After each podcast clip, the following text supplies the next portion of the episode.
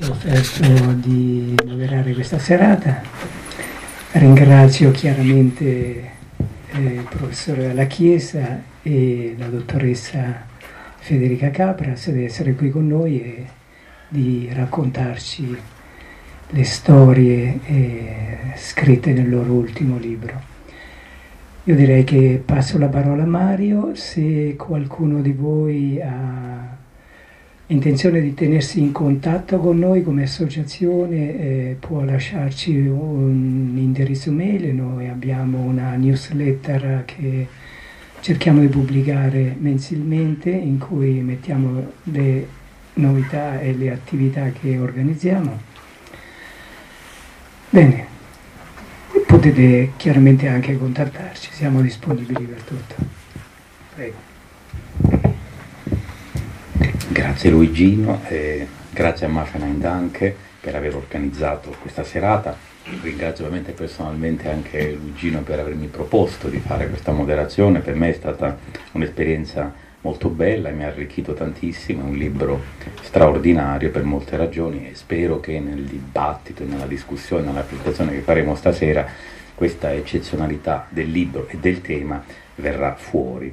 Eh, I nostri ospiti sono stati già presentati, come vedete sono due autori, questa è una caratteristica eh, saliente del libro, il libro è un libro plurale eh, in tanti sensi, un libro plurale perché è stato scritto a più mani, addirittura sono tre gli autori perché c'è un capitolo centrale anche molto importante su Brescello che è il primo comune dell'Emilia Romagna a essere stato sciolto per mafia e che è stato curato da Ombretta Ingrasci che attualmente lavora come ricercatrice di sociologia a Milano e, e, poi ci sono gli altri capitoli che sono stati redatti eh, dal professor Dalla Chiesa e dalla dottoressa Cabras.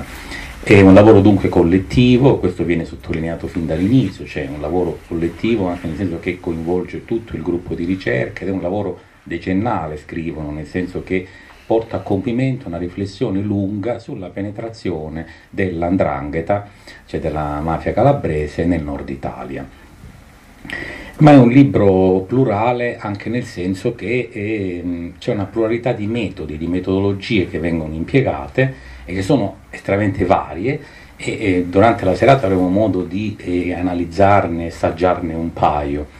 Eh, posso anticiparvi che il libro da questo punto di vista è appunto molto ricco, ci sono stralci di deposizioni, stralci di intercettazioni, statistiche, eh, ci sono ricerche storiche eh, di lungo periodo sulla storia della, della zona del Po, sulla storia di Reggio Emilia e sulla storia di Cutro che è il paesino della Calabria vicino a Crotone da cui proviene, da cui proviene la famiglia mafiosa che eh, controlla eh, questa zona, la zona della provincia di, di Reggio Emilia.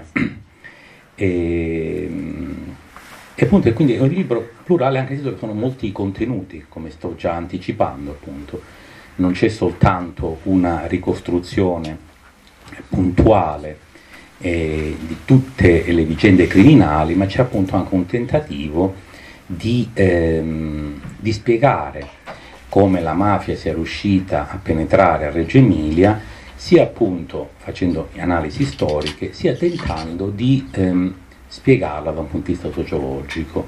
E qui c'è un elemento su cui ritorneremo ancora una volta, e cioè quello che la, ehm, il successo dell'andrangheta a Reggio Emilia rappresenta un grande scacco, non solo per la società civile eh, emiliana, ma anche per la sociologia che eh, si, si, si, occupa di spiegare la criminalità organizzata. E quindi questo libro, forse uno dei suoi aspetti più importanti, è proprio il tentativo di ridefinire l'andrangheta e un po' farci riflettere sulla necessità di ridefinire anche la storia della società italiana a partire da questi eventi criminali.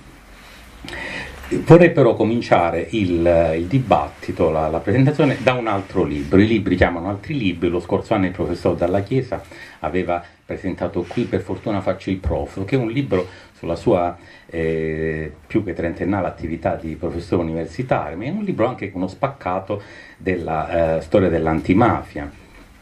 E, e appunto questo è un libro quindi che parla molto del rapporto tra insegnanti e allievi e, e, questa è una ricerca appunto nata nell'università, per cui in fondo la prima domanda che vorrei fare è, è proprio quella, innanzitutto alla dottoressa Cabras appunto, è, è qual è stato l'insegnamento fondamentale del professor Dalla Chiesa per poter arrivare a eh, una ricerca di questo tipo. E al professor Dalla Chiesa poi chiederei appunto più o meno la stessa cosa a parti invertite, no? cioè, qual, è qual, è la preoccupazione principale che un docente ha nel momento in cui entra in una aula universitaria e non parla di Platone o della meccanica quantistica, ma parla di indrangheta, magari nel paesino che sta a 30 km da Milano. Prego. Eh, innanzitutto buonasera a tutti e a tutte. Eh, che bella domanda. Beh, eh, gli insegnamenti sono stati diversi, sicuramente eh, l'amore per, per, la sua professione credo eh, sia eh, avvertibile da chiunque studente lo abbia incontrato, quindi eh, la passione per, eh, per, questi, per, questi, temi, per lo studio, per l'approfondimento, eh, il senso anche del, del sacrificio, eh, del, del, lavoro, la ricerca della verità, il lavoro meticoloso. Eh, quindi gli insegnamenti sono, sono diversi, la, la buona scrittura, eh, il lavoro fatto per bene e, e la trasmissione di una, di una, passione che noi abbiamo come studenti abbiamo colto e forse siamo i primi a dire per fortuna ha fatto il prof. E quindi eh, insomma gli insegnamenti sono, sono diversi. Eh, beh, soprattutto però anche diciamo, la passione per, un, per la ricerca. E eh, il fatto di eh, rappresentare un'altra università rispetto a, che, rispetto a, quella che avevo conosciuto, in cui ero, ero, stata, avevo vissuto, che è un'università che non si pone solo l'obiettivo, anche per chi ci entra, non solo da studentessa, ma anche dopo essersi laureato, di eh, fare ricerca eh, interno, rimanendo all'interno dell'istituzione, ma guardando anche fuori. Quindi unire più obiettivi che non sono solo quello del, del, vincere un concorso o arrivare a finire una ricerca che sia ben fatta, che è comunque un buon obiettivo eh, da cui partire, ma guardare anche oltre, eh, fare incontrare mondi diversi, avere il fine anche di far conoscere una storia e di essere inseriti in un movimento che va oltre l'università, in cui l'università c'è dentro e però convive con altri mondi che sono, est- che sono esterni. Quindi insomma gli insegnamenti sono stati diversi. Ovviamente mi ha insegnato a fare ricerche, mi ha insegnato qual è il senso del, del, sacrificio che vuole arrivare a un obiettivo che è quello di raccontare sto- una storia mh, aggiungendo più particolari possibili senza omettere diciamo quelli importanti? Quindi diciamo, gli insegnamenti sono stati tanti e fondamentali proprio per la scelta anche per la mia scelta di proseguire con, eh, insomma, con questo lavoro almeno così lo spero eh, che cosa si chiede? Mm, ma la scelta l'ho fatta quasi subito, una decina d'anni fa, quando è stato introdotto per la prima volta questo corso di sociologia della criminalità organizzata nell'Università di Milano, è stato il primo corso nelle università italiane. E, mm, e quando sono incominciate le, tesi, le richieste delle tesi di laurea, tante, e ho pensato che per fare crescere i ragazzi attraverso le loro tesi di laurea eh, non dovevo eh, incoraggiare gli approcci molto generali che inevitabilmente finiscono per essere generici dato il livello di formazione anche di uno studente universitario, ehm, che può essere molto alto, ma difficilmente va oltre quello che già è stato scritto ai livelli più alti. Eh, quindi non una riflessione su mafia e politica, eh, non eh, una riflessione sul eh, ruolo della mafia nella storia d'Italia, ecco. perché mh, questo richiede una maturità che lo studente non ha, poi dovete tener conto che molti sono studenti triennali all'inizio. Ah, ho pensato che il modo migliore per farli crescere fosse quello di metterli a confronto con la loro realtà quotidiana io non voglio non parlarmi di Andreotti, non parlarmi di Berlusconi, non parlarmi di quello che è successo eh, negli anni Ottanta, io voglio sapere come ha fatto l'andrangheta a crescere a Buccinasco, dove tu abiti. Studiati 60 anni di storia di Buccinasco e dimmi come hanno messo radici.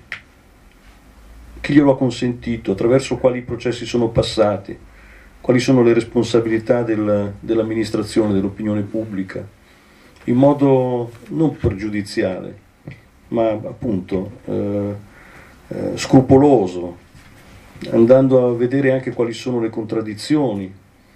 E certo che abbiamo scoperto, cito Buccinasco perché fu la prima tesi che diedi, da cui poi è nato un libro che abbiamo anche presentato qui con un'altra mia laureata, eh, perché Buccinasco presenta la contraddizione di avere un governo eh, della cosa pubblica che è ispirato ai principi del riformismo socialista milanese e, e contemporaneamente dà spazio all'andrangheta e già mette in crisi tutti i, i luoghi comuni. Dunque eh, la mafia, l'andrangheta può attecchire anche nei posti che si ispirano a buoni principi di governo? Sì.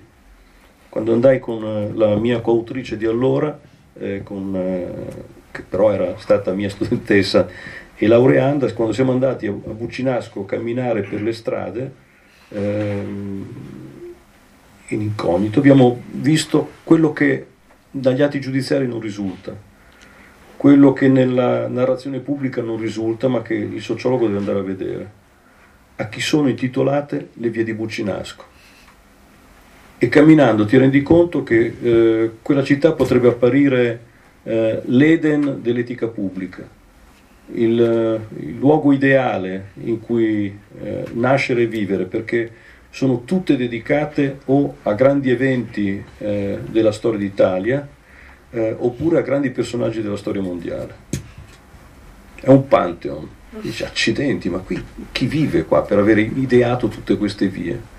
E poi scopri che lì comanda l'andrangheta che un Papalia può avvertire pubblicamente una sindaca che si oppone al piano regolatore che l'Andrangheta chiede, questa l'ha avvertita lei davanti a tutti, che non ha più la maggioranza in consiglio comunale. Ed è vero. E dopo pochi giorni cadrà. È l'Andrangheta che comanda. Ma le vie sono il concentrato della cultura civile di un paese, di un paese, di un grande paese. Ecco, lo studente deve vedere queste cose deve andare a, a, osservarle. Quindi abbiamo ormai raggiunto un, decine e decine di tesi di laurea, che sono circa, su questo argomento sono circa 40 l'anno, eh, decine sui comuni, sulle parti di provincia eh, che impegnano lo studente ad andare a vedere concretamente che cosa è accaduto. Questo per me è molto importante.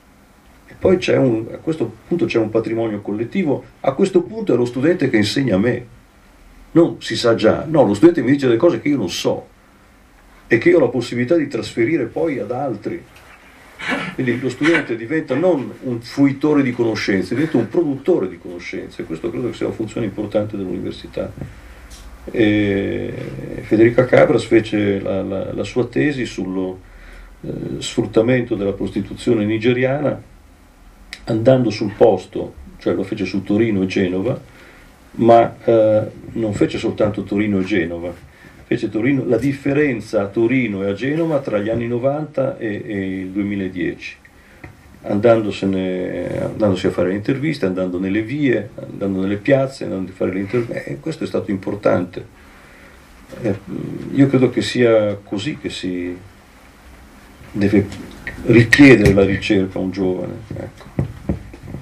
Così in effetti è nato anche questo libro, insomma, sia come problemi sia come metodo, nel senso che il libro, come voi avvertite all'inizio, è anche in, in grandissima parte appunto uno studio di comunità, no? questa è la formula che utilizzate, questo sguardo ravvicinato sulla realtà, andare sul campo e appunto fare le interviste, studiare la storia recente di quel paesino, di quella, di quella realtà.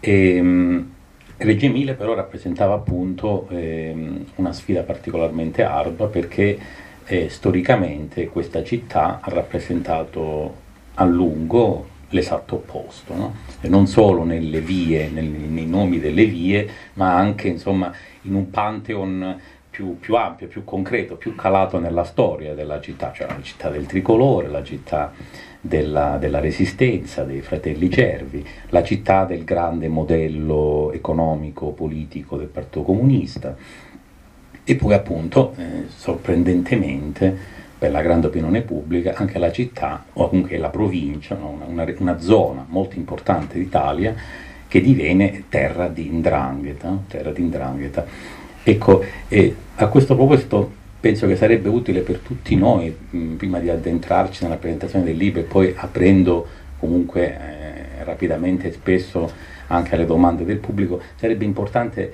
riassumere no? in termini molto chiari e precisi che cosa concretamente è successo no? a Reggio Emilia e provincia, cioè quali sono i termini della questione, il processo che c'è stato, il processo Emilia, cosa ha fatto venire fuori per presentare appunto i dati su cui poi ragionare insieme. Lo chiederei innanzitutto alla dottoressa Cabras.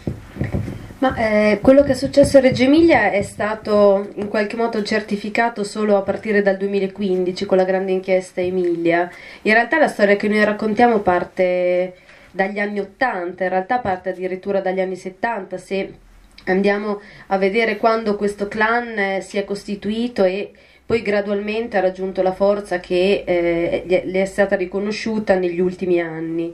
Eh, tutto è, è, nato, è iniziato con, eh, come accade molto spesso, come accade anche in diversi altri comuni, con l'arrivo di una comunità cutrese a Reggio Emilia, quindi con i processi migratori che gradualmente si sono ehm, rivolti in, diverse, in diversi comuni dell'Emilia così come della Lombardia orientale. Questo, I processi migratori non costituiscono una causa diretta del fenomeno mafioso, però in questo caso, come in altri, come in tutti, rappresentano un punto di partenza, cioè una comunità di riferimento e quindi l'arrivo dei primi boss è, un gradua- è una graduale conquista di un territorio, di parti del suo territorio e della sua economia. Il clan ha iniziato prima a ehm, controllare parte dei traffici illegali, quindi il narcotraffico, poi le estorsioni, quindi ha iniziato a eh, rivolgersi agli esponenti della propria comunità, quindi le prime vittime delle estorsioni sono stati proprio i cutresi, i muratori, i compaesani, perché erano in grado di riconoscere quel linguaggio mafioso. E poi Poco dopo tempo si è passati alle attività legali, soprattutto attività edilizie dell'autotrasporto. Il clan ha iniziato a controllare direttamente o indirettamente imprese che lavoravano su quei territori. Quindi c'è stato anche un cambiamento della geografia sociale delle cooperative emiliane. Questo eh, abbiamo notato. Se un tempo quelle piccole medie imprese spesso eh, familiari emiliane che lavoravano nell'edilizia, queste imprese sono state sostituite da imprese calabresi, non tutte imprese legate al clan, ma anche quelle non legate al clan comunque influenzate dalla presenza del clan. Poi ci sono stati i rapporti diretti con la società, perché ovviamente questi i boss eh, hanno stretto rapporti, hanno stretto relazioni, si sono inseriti, si sono integrati, quindi i rapporti con la politica, oltre che con, eh, che con l'economia. Un processo graduale che però sino a pochi anni fa non è stato riconosciuto, se non negato, è stato negato da parte della società emiliana, tutto in eh, circa 40 anni. Quindi noi abbiamo cercato di raccontare questa storia partendo, partendo dalle sue origini, partendo dalla Calabria, cercando di comprendere la caratura eh, di questa presenza mafiosa perché eh, nessuno mai, aveva mai eh, cercato le origini, cioè quando è nato questo clan. Eh, e poi siamo andati a Reggio Emilia, abbiamo cercato di comprendere eh, in che modo l'andrangheta fosse riuscita a inserirsi eh, in questi anni con questa forza? E perché eh, questa presenza non fosse mai stata riconosciuta? E quindi siamo partiti proprio dagli imprenditori, da esponenti di, da direttori di cooperative, da soci delle cooperative per cercare di ricostruire una storia che sino ad ora non era mai stata raccontata. Quindi l'intento è stato quello di cercare di eh, raccontare questa storia nel modo più completo possibile, partendo anche dal, dalla lettura degli atti giudiziari, perché sono fondamentali per ricostruire una storia che però racconta solo l'ultimo decennio e tralascia eh, invece tre decenni, che sono quindi una parte importante della vicenda che raccontiamo.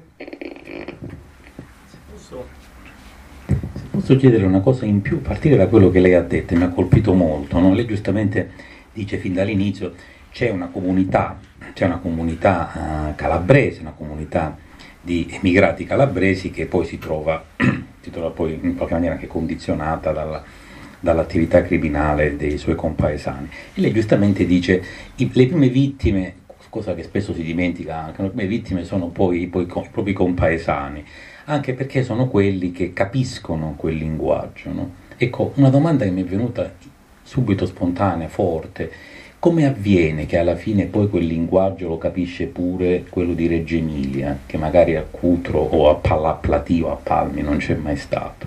Ecco, come avviene che quel linguaggio lì diventi efficace anche per persone che sono formate in tutt'altri, con tutt'altri schemi culturali?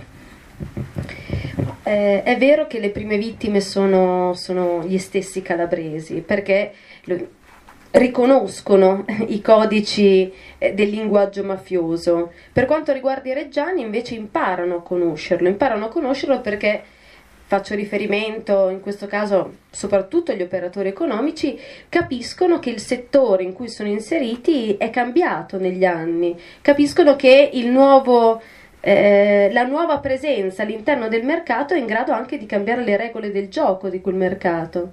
E quindi gradualmente diventano consapevoli di ciò che sta accadendo e anche le interviste ce lo dicono, riconoscono che ci sono nuovi, nuove regole, ci sono nuovi eh, codici comportamentali eh, che qualcosa è cambiato, che il mercato è stato contaminato. E lo capiscono perché ci sono eh, spie diverse a partire dagli incendi nei cantieri, quando non si rispettano queste regole tacite che però ora sono le nuove regole di quel mercato, oppure ehm, anche la concorrenza, la libera concorrenza che non esiste più, il fatto che ci siano imprese che sono in grado di fornire prestazioni a prezzi che sono assolutamente fuori mercato.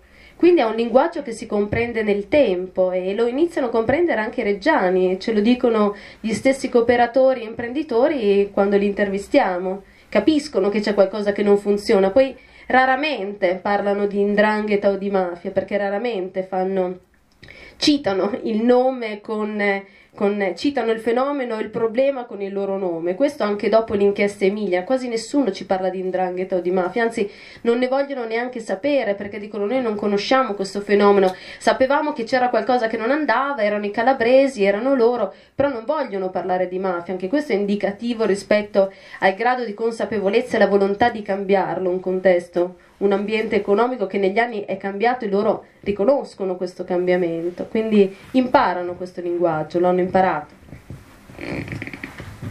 Professore, chiederei a questo punto di ricordare qual era invece il linguaggio diciamo, identitario di questa comunità negli anni precedenti. C'è una pagina molto importante del libro, una delle pagine molto importanti del libro che ricordano il peso che l'allora Partito Comunista Italiano diede a questa, a questa realtà. Ah, ho capito. No, è perché è importante ricostruire tutta la, la, la, vicenda reggiana per comprendere la gravità di quello che è accaduto. Cioè, perché va ricordato quando si dice che è stata rovesciata l'immaginazione sociologica e che il sociologo normalmente pensa che la mafia arrivi nei posti dove eh, c'è analfabetismo, dove c'è ignoranza, dove c'è degrado sociale, dove c'è molto individualismo, quindi c'è omertà, eh, dove ehm, c'è disoccupazione. Non c'è nulla di questo a Emilia, nulla di questo. C'è il contrario. Ci sono gli asili e le scuole che vengono ritenute tra le migliori al mondo. C'è lo spirito cooperativo e la partecipazione del, dei cittadini alla, alla storia civile pubblica, storia politica pubblica. Eh, c'è un, un, un livello di occupazione alto tanto che vengono richiamate imprese che vengono da fuori per assicurare determinati lavori e certe prestazioni. Eh, non si può dire che ci sia il degrado sociale perché è una città bene amministrata, la città dove quando io ero eh, ragazzo, quando ero studente alla Bocconi, sognavo poi di andare a insegnare economia, pensate un po', perché eh, la vedevo come una città modello dove eh, avrei potuto contribuire alla crescita di un, eh, di un luogo eh, di riferimento.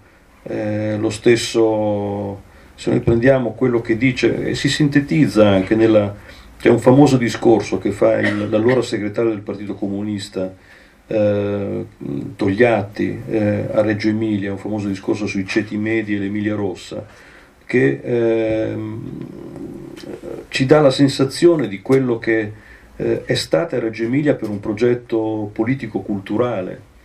Eh, dice da voi, eh, è un passaggio di questo discorso, da voi la lotta è stata in modo più indiscusso la molla più potente del progresso economico e sociale.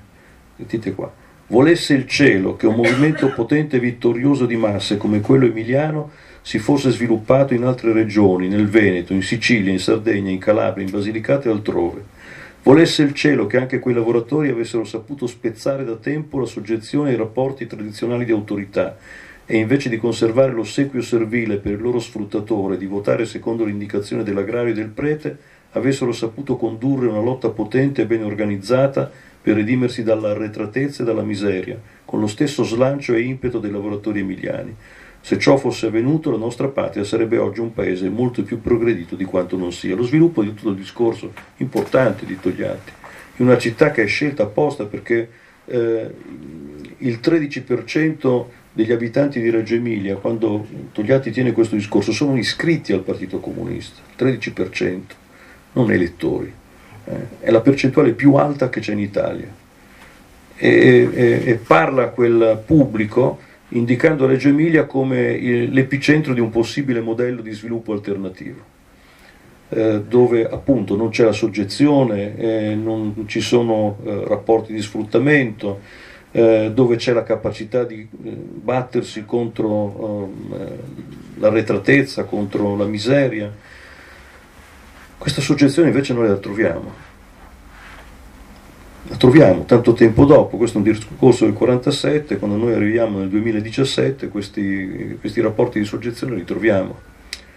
Eh, troviamo una mancanza di spirito pubblico, e, e uno spirito pubblico limitato, difettoso, che porta, memoria mia, anche un ex sindaco che mi fa una lunga intervista per un'ora a dirmi poi però non dica quello che ho detto. Il sindaco è il primo cittadino, il sindaco è il responsabile della comunità. Arriva un sociologo che studia la tua città e gli dici delle cose chiedendo che però tu non dica quello che ha detto lui, non ha accusato nessuno di aver commesso un reato, ha fatto un'analisi generale, sociologica, politica, ma non, non si prende la responsabilità di quello che dice. È una, non è sicuramente la Reggio Emilia pensata in quel discorso del 47. E, e, ehm, c'è la paura a nominare la parola mafia, la paura a dire la parola andrangheta.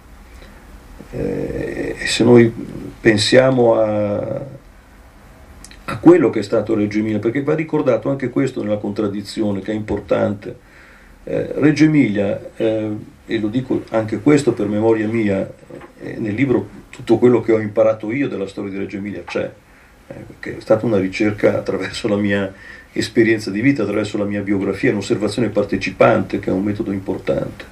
Eh, negli anni Ottanta Reggio Emilia, eh, quando ci sono stati gli omicidi eccellenti di Palermo, era la testa con le sue scuole, con le sue biblioteche di un movimento di opinione che contrastava quello che accadeva a Palermo tutti pensano il movimento antimafia c'è stato a Palermo, no, c'è stato anche nel nord, c'è stato nel nord è stato importante. E, e, Reggio Emilia era uno dei luoghi che realizzava maggiormente queste eh, iniziative, soprattutto i gemellaggi con le scuole disagiate di Palermo, con eh, una idea eh, importante. Questi ragazzi arrivano 16-17 anni in quei quartieri in una città di mare senza avere mai visto il mare se noi facciamo, li facciamo venire a Reggio Emilia, li mettiamo in contatto con altri coetanei, con altri modi di pensare, aiuteremo Palermo a respirare meglio, era un disegno lungimirante dove c'è tutta quella cultura storica di Reggio Emilia. E io ho partecipato a diversi di questi esperimenti e funzionavano, funzionavano, non erano gemellaggi formali o complici, erano gemellaggi di riscatto.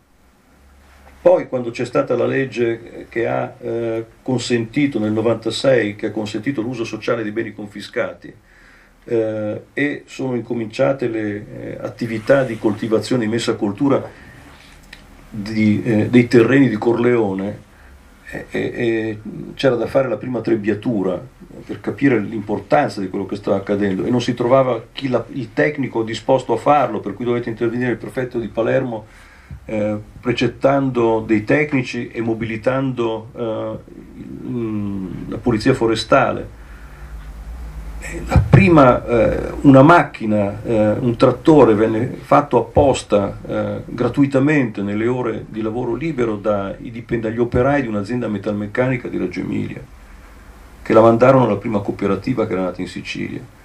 Questa è la storia di Reggio Emilia. Solo che mentre si mobilitavano contro la mafia siciliana, accettavano la penetrazione dell'andrangheta in casa loro. E questa è una bella contraddizione. Quindi la formula per tornare a prima, noi abbiamo gli anticorpi, era vero che avevano gli anticorpi, però gli anticorpi bisogna praticarli, non è che si dichiarano, eh, si dimostrano gli anticorpi, non si invocano. E in questo secondo me c'è stato un elemento di, di,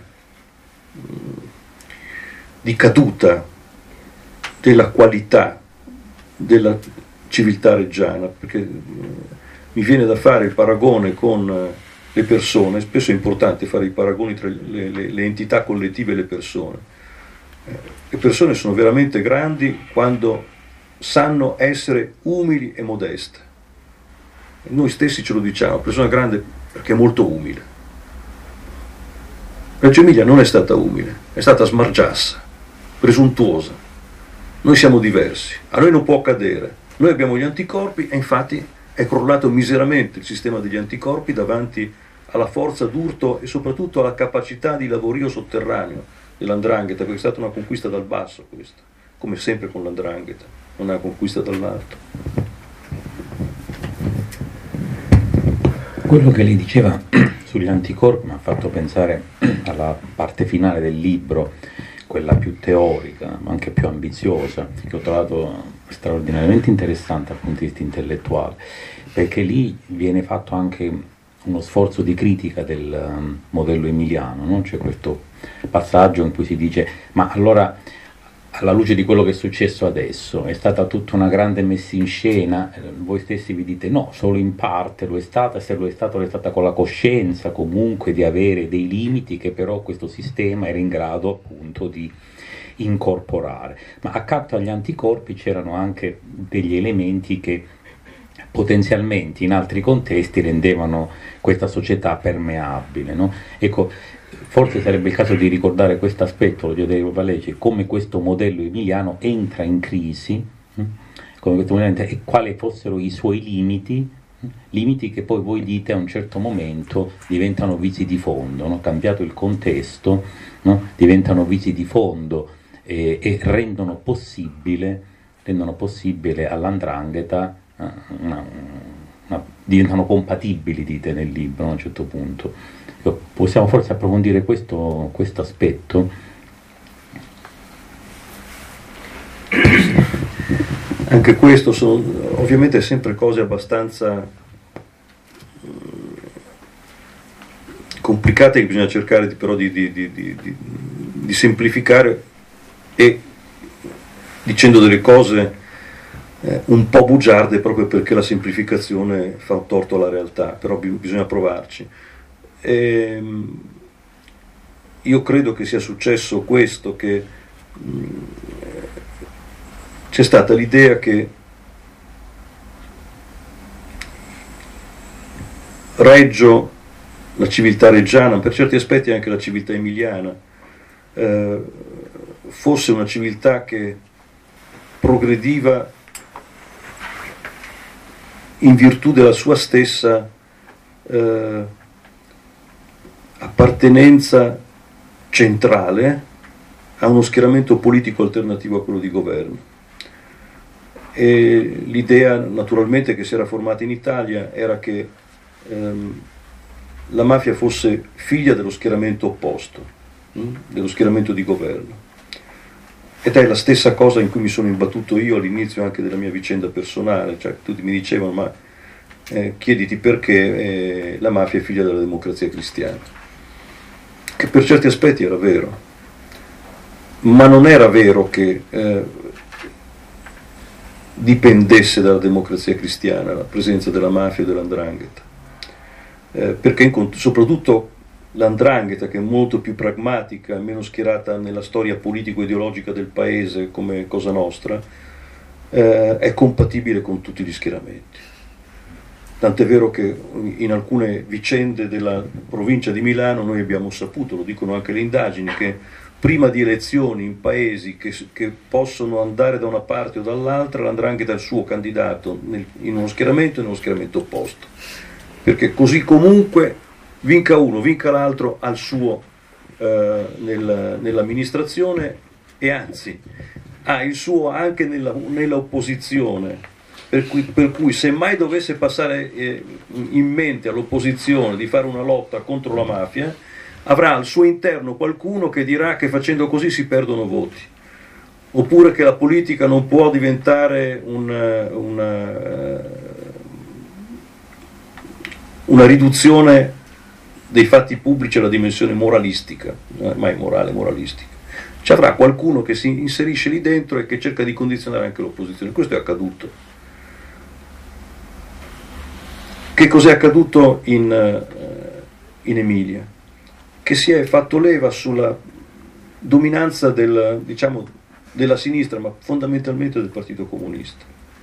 Tutto ciò che il partito tiene sotto controllo è, è funzionale al progresso e, ehm, è una specie di remida al partito.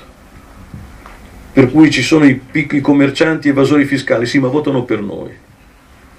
E quindi, una cosa che abbiamo visto tranquillamente, chiunque sia stato in Romagna sa che, che, che è molto difficile avere lo scontino fiscale nei, nei negozi dei paesi, dove, nei, nei comuni dove si, si, si votava a sinistra. Eh ehm, sono arrivati questi eh, da Cutro. Eh, giustamente si dice, ma noi siamo aperti. Cosa volete? Che noi, proprio noi chiudiamo agli immigrati che vengono da paesi dove non c'è occupazione? E questo è un argomento convincente, che però nasconde un altro argomento. Questa è la copertura ideologica per avere dei rapporti di accettazione nei confronti di coloro che comandano sugli immigrati imponendo loro delle gerarchie, dei sistemi di potere che non è che vengano eh, soltanto accettati perché li riconosco, vengono accettati perché, risulta anche questo dalle intercettazioni, uno dei nostri, del nostro paese, mica ci va a denunciare alla polizia o ai carabinieri. Gli altri magari lo fanno, ma i nostri compaesani non ci denunciano di sicuro. E quindi c'è una sicurezza anche nell'affrontare il proprio compaesano e andargli a chiedere il pizzo, andargli a chiedere una tangente. Anche perché lui sa benissimo che eh, il sistema delle fedeltà assicura poi anche dei vantaggi, non c'è soltanto lo svantaggio. Ecco, tutto questo viene, fa- viene assorbito all'interno di una logica collettiva per cui comunque il partito questo fenomeno lo controlla. Perché, eh, come accade anche a Brescello, eh, loro comunque votano per noi noi dobbiamo trovare un modo per integrare.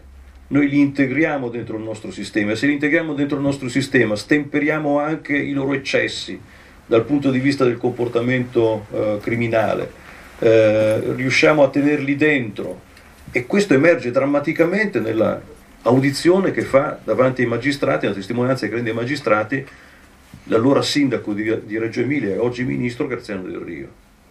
Perché l'audizione di Del Rio è, è un documento guardate, di un interesse straordinario, perché Del Rio è il sindaco, è una persona per bene, non è stato accusato di nessuna forma di complicità, eh, è il presidente dell'Associazione dei Comuni Italiani, quindi è l'amministrazione dei comuni in Italia che eh, spiega con le sue parole a un, davanti a un magistrato, davanti al procuratore di Reggio, che cosa lui pensa dei rapporti tra la sua amministrazione e l'andrangheta. È assolutamente impreparato a dirlo. Quello che si capisce è che c'è stato un tentativo di legittimarli, di portarli dentro una logica di schieramento governata comunque da un partito. Ma quando il partito diventa debole, quando il partito si riduce a una somma di correnti, quella logica lì non funziona più. E quindi l'andrangheta diventa una lobby tra le lobby e diventa la lobby più forte perché è quella che ha più soldi e che ha i voti più compatti. E, e lì eh, il, il, partito non può fare altro che retro, retrocedere progressivamente e accettare le logiche dell'altro.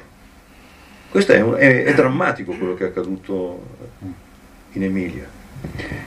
Noi eh, andiamo allora in Calabria a questo punto con la dottoressa Cabras perché abbiamo, credo, descritto abbastanza bene le contraddizioni del modello emiliano, la, abbiamo raccontato questa storia molto complessa e, e, ora è il caso di andare a guardare appunto invece come nasce l'andrangheta cutrese, come si espande, lei ha fatto delle ricerche no? anche a Cutro e mi interesserebbe non solo che lei ci, ci, ci, ci riassuma appunto gli, elementi, gli aspetti salienti di questa drangheta senza lignaggio no? che c'è a Cutro e come, come arriva appunto a, a, Reggio Emilia, ma anche appunto la sua esperienza eh, proprio a Cutro, cioè l'atmosfera, come, come, qual è stata la, la sensazione che lei ha avuto nel, nell'andare lì, nello stare lì, quali sono state le sensazioni. È una realtà che io conosco essendo calabrese di quella, di, di quella costa, non di quella provincia, insomma, quindi mi interessa molto questo aspetto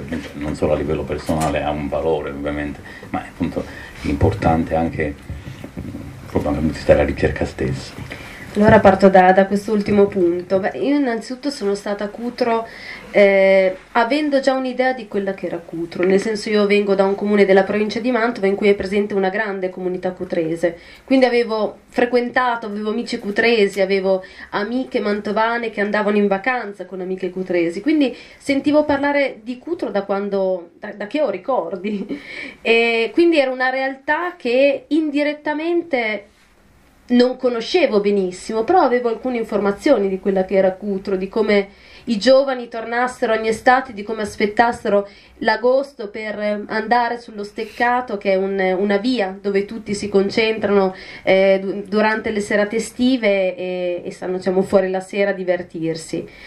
Eh, l'area che ho eh, respirato a Cutro è è stata particolare, io sono arrivata, era inverno, quindi era un paese praticamente eh, spopolato, non c'erano, non c'erano giovani, eh, un paese eh, in cui eh, la popolazione era evidentemente eh, diciamo, eh, composta da persone adulte, ho visto pochissimi giovani se non bambini. E io ho cercato di ripercorrere dei luoghi salienti, dei luoghi centrali che avevo incontrato studiando la, la studiando il territorio di Reggio Emilia, quindi la scuola elementare dove il boss Antonio Dragone, arrivato a Reggio Emilia in provincia di Reggio Emilia nel 1982, aveva fatto il bidello, aveva svolto il mestiere di bidello sino all'anno prima. Eh, quindi sono stata in quella scuola elementare, sono stata nella chiesa dove ogni anno tutti eh, quelli che sono emigrati ritornano per la festa del crocifisso, quindi una chiesa che è un punto di ritrovo per tutti i cutresi che si trovano eh, nel nord Italia, ma anche in Germania e in altri posti in cui sono spostati.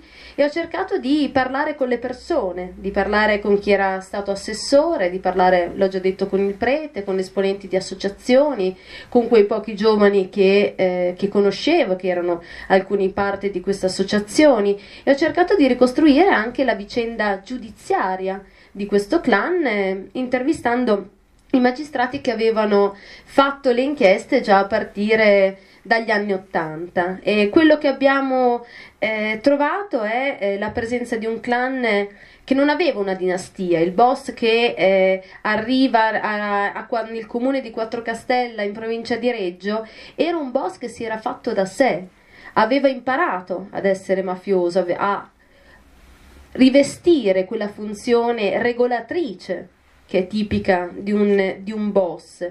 E quindi è una mafia che si è creata attraverso proprio l'abilità di questo eh, del suo capo, che è anche il fondatore Antonio Dragone, che in realtà poi nella storia di Reggio Emilia ha un, uno spazio brevissimo, perché lui a Reggio Emilia ci sta solo un anno, perché viene subito arrestato. E quindi è un'andrangheta che inizialmente è un clan, anzi, che inizialmente era assolutamente poco importante, poco influente anche nelle, nell'ambito e nell'ambiente criminale della provincia, quella che un tempo era provincia di Catanzaro e poi diventa provincia di Crotone, che però negli anni riesce ad acquisire un ruolo di primo piano che tuttora mantiene. Gli altri clan eh, e le altre locali presenti nella provincia ora fanno riferimento tutte alla locale, quindi all'organizzazione eh, di Cutro e quindi è un potere che si è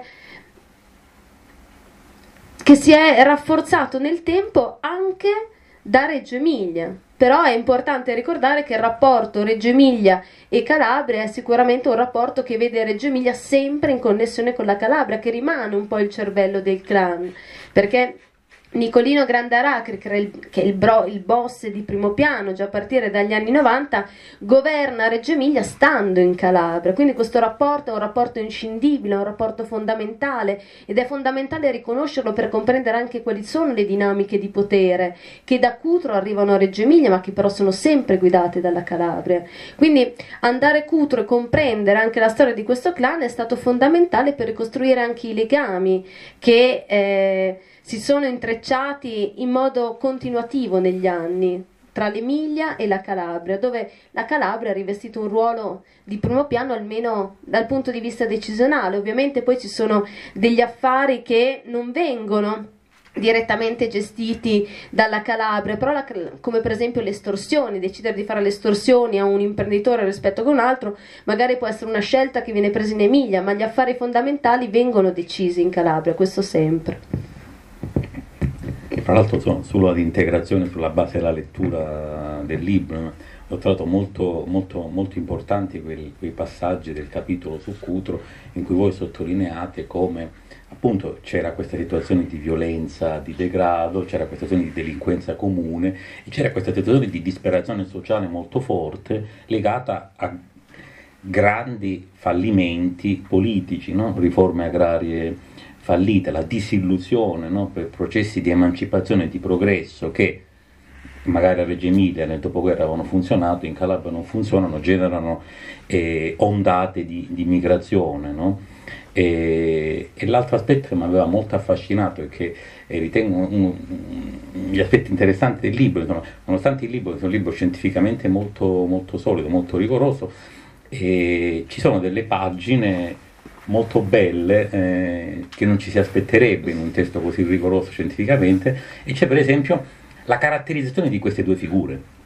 No? Cioè Dragone da un lato e Nicolino Grandarachi dall'altra, no? cioè, che rappresentano due momenti storici di quel gruppo, no? cioè quello più primitivo forse, più, più selvaggio, quello più scaltro, più spregiudicato, No, voi lo definite a un certo punto quello moderno. No? Cioè... Viene definito dalla magistratura quello moderno, poi Viene mantiene caratteri tradizionali. Ovviamente. Però appunto c'è questo aspetto di modernizzazione del clan no? e di espansione del clan che avviene nell'arco di una generazione.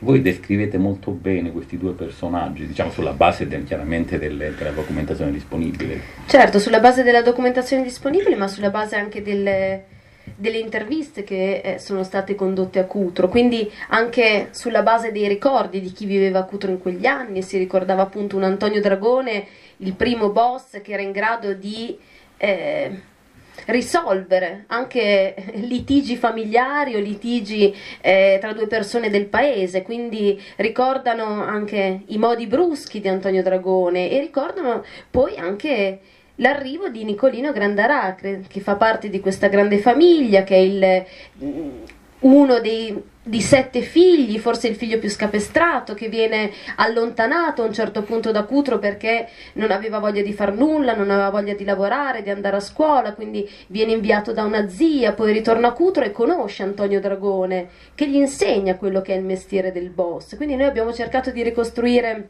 anche diciamo, questa storia che poi sta alla base del, eh, della forza di questo clan e anche che è anche una storia di tradimenti perché eh, Nicolino Grande Aracne quando eh, raggiunge il ruolo di vertice tradisce il suo eh, maestro criminale, se così vogliamo eh, definirlo, e conquista il potere quindi non solo in Calabria, ma anche in Emilia, ma anche poi in territori della Germania. La sua modernità è forse più una capacità maggiore di gestire le relazioni anche all'esterno del clan. Decide ad esempio Cutro di non, di non fare estorsioni come venivano fatte dal suo predecessore Antonio Dragone senza eh, considerare che anche gli esercenti hanno bisogno di guadagnare. Quindi sceglie che nel centro di Cutro nessun negozio deve pagare il pizzo, anche questa è una scelta strategica che dà consenso e quindi dà anche una visione magari diversa di quello che è l'andrangheta nel paese e gli viene riconosciuta questa scelta anche dagli esercenti. Se prima chi aveva un negozio in piazza, una, una tabaccheria pagava il pizzo, adesso non lo paga più. Credo che abbiamo abbastanza elementi di sconcerto e di riflessione per poter avviare un dibattito anche con il pubblico. Ci sono già delle domande su alcune delle cose che abbiamo finora esposto. Sì, prego. Eh, mi ha colpito questa eh, frase che lei diceva che un'andrangheta senza lignaggio è arrivata lì, no?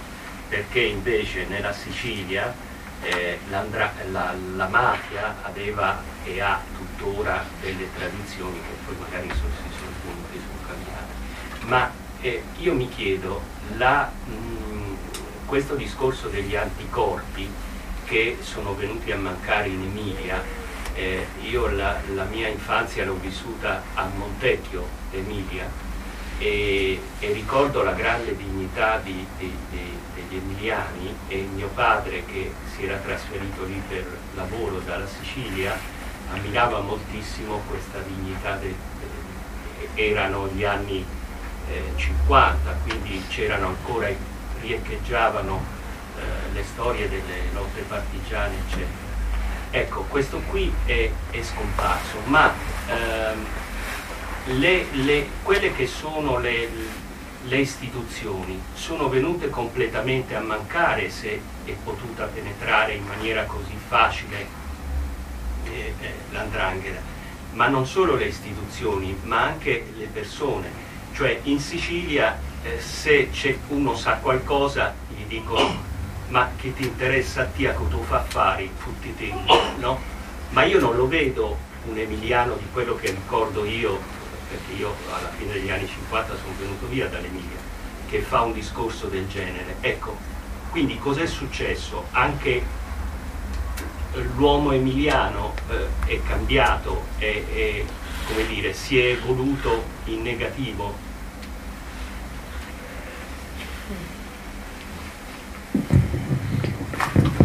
E questa è una domanda radicale.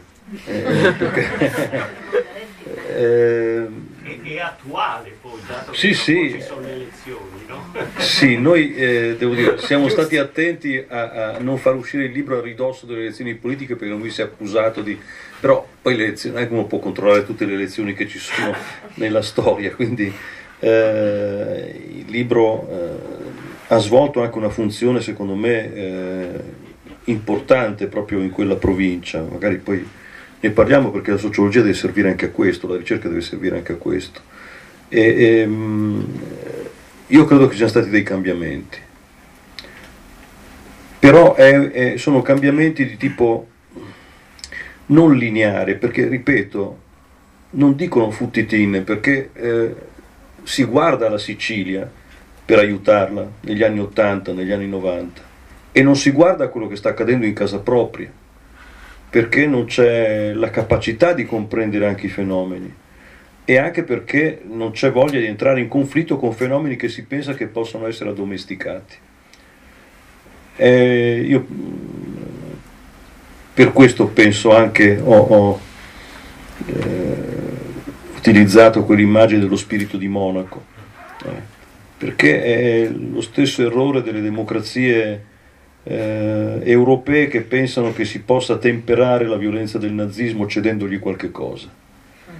E, e, e, qui è la stessa cosa, cioè ti cediamo qualcosa del nostro territorio, delle nostre regole, della nostra economia, ma tu rimani dentro di noi e quindi alla fine ti addomestichiamo.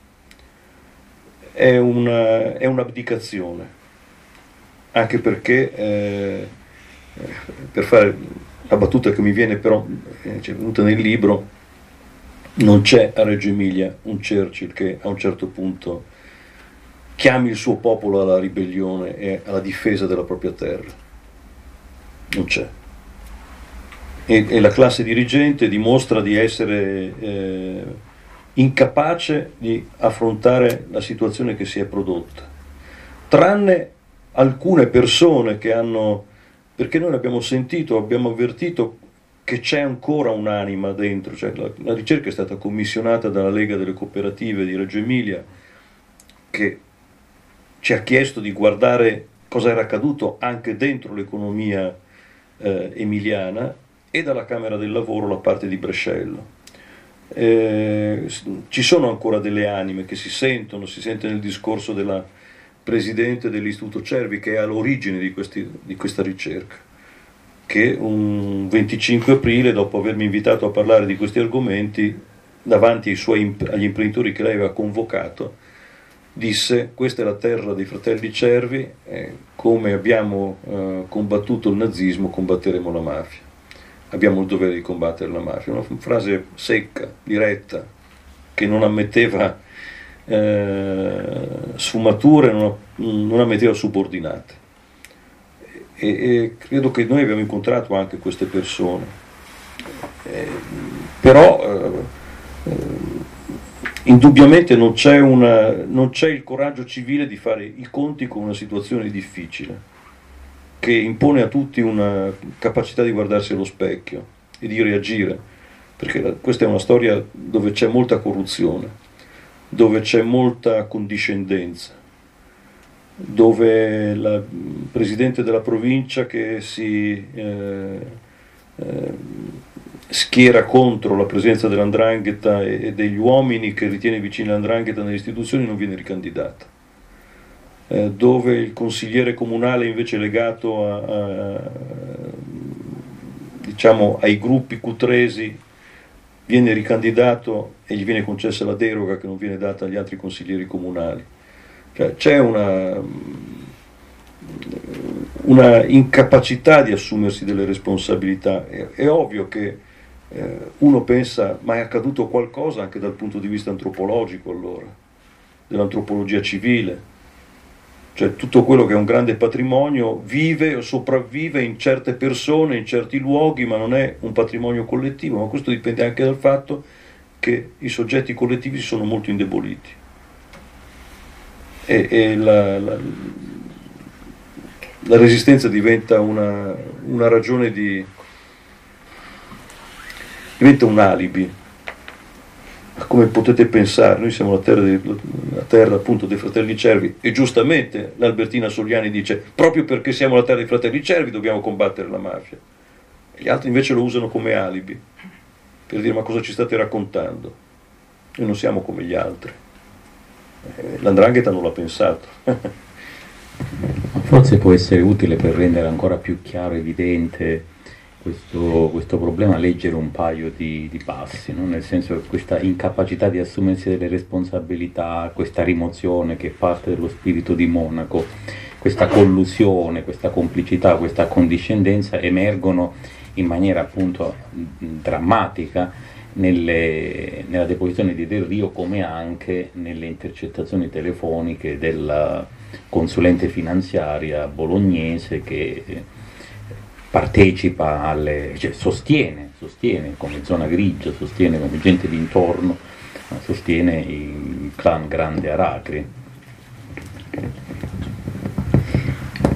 Beh sì, eh, in effetti la dignità non si vede in tutti, ovviamente non tutti hanno le stesse responsabilità, si trovano... Eh, soggetti che, sono, che abbiamo intervistato, magari imprenditori, cooperatori o professionisti che sono contro al fenomeno mafioso e però non si trova nessuno che denuncia, anche questo è un dato, è un dato importante, nessuno denuncia, anche quando magari è, un, è un'impresa che eh, eh, deve uscire dal mercato perché non riesce a starci dentro il mercato, c'è anche un livello di accettazione eh, che eh, beh, stupisce pensando proprio a, eh, alla descrizione delle caratteristiche dell'Emiliano di cui eh, ci parlava il signore adesso che ha fatto la domanda. Però ci sono anche persone che accettano questo sistema e anzi lo cercano. Ci sono persone professionisti che sono onorati di avere a che fare con un clan e, non, e sono professionisti totalmente emiliani che non hanno tra l'altro alcun bisogno di aumentare il loro, il loro reddito, ma perché hanno una, una società o uno studio che come in questo caso è in centro Bologna ed è molto eh, ben avviato. Io parlo di una, una professionista di Bologna che eh, è poi stata inquisita e condannata nell'ambito dell'inchiesta Emilia che per anni è stata consulente come commercialista del boss Nicolino Grandaracri e che quando lo incontra, perché questo eh, boss si presenta con un altro andranghetista nel suo ufficio, è davvero molto contenta, onorata, non sta nella pelle e lo racconta al padre in una telefonata che viene intercettata. E qui parla un'emiliana e dice suona il telefono, mi fa Fulvio, che è il marito della Tattini, di questa commercialista. C'è Antonio Gualtieri, che è un andranghetista che vive a Reggio Emilia. Io vabbè, apri, apre la porta, è entrato dentro e Antonio non era solo, era con il capo, intende Nicolino Grandaracri, sua moglie, la figlia, il grande, il sanguinario, quello che io ho già visto. Io allora, tu devi vedere la mia faccia. Tutto questo perché mai e poi mai mi sarei, lui non può andare, non va da nessuna parte. Mai e poi mai mi sarei aspettata, cioè voglio dire, poi gliel'ho spiegato, ricordati che la devi vedere come un onore, perché lui non va, cioè è una questione di sicurezza anche, e mando fuori tutti, quindi per cui è venuto lì per sapere di questo affare, per dirmi di andare avanti, per tutti gli affari che abbiamo in corso, per dire ok. Poi prosegue, sempre parlando con il padre. È il numero due della Calabria, dell'andrangheta, è proprio un dranghetista, però è, beh, un imprenditore, si riferisce sempre a Nicolino Granderacri, però comanda tutta Reggio. Io con loro, loro mi fanno fare un lavoro poi con le aziende, perché rappresentano 140 aziende. Eh. Io di fatto lavoro, loro non fanno, loro non lavorano con la droga, eh no. E loro sono molto, sono diversi, eh, sono, però lo sgarro loro non si fa, eh. Oh, io con loro sono così. Adesso fra una settimana incontro la persona, poi glielo dico esattamente. Lui mi ha detto che non ci sono problemi, quindi quando lui mi dice così io sono tranquilla. Quindi non è, lo sai, ma è una cosa semplice, babbo, eh. Oh, ragazzuoli, funziona così, dice chiudendo la telefonata. Beh, questo è, diciamo, um, coglie plas- plasticamente che qualcosa in Emilia ha cambiato. Ovviamente non tutti i commercialisti e le commercialiste sono così, però in questo caso è l'esempio di una donna, di una commercialista che sa con chi ha a che fare, sa che fare con un boss mafioso, è onorata di avere una relazione commerciale con questo boss, si difende in qualche modo, se la racconta dicendo però la droga non la fa, anche se poi in realtà questo clan traffica anche in droga, però sa bene qual è la caratura del suo interlocutore, perché dice a loro lo sgarro non si fa, sa bene di non parlare con un imprenditore qualunque, benché controlli e comandi tutta Reggio. Quindi questo credo sia un caso, un esempio di come parte della società economica eh, emiliana non solo abbia accettato la presenza dell'andrangheta, ma ci abbia fatto affari e abbia creato delle vere e proprie alleanze. C'è stata anche una commissione di interessi in un gioco a somma positiva dove tutti in parte ci guadagnavano, gli stessi imprenditori, gli stessi cooperatori, in parte riconoscendolo, e anche alcuni professionisti.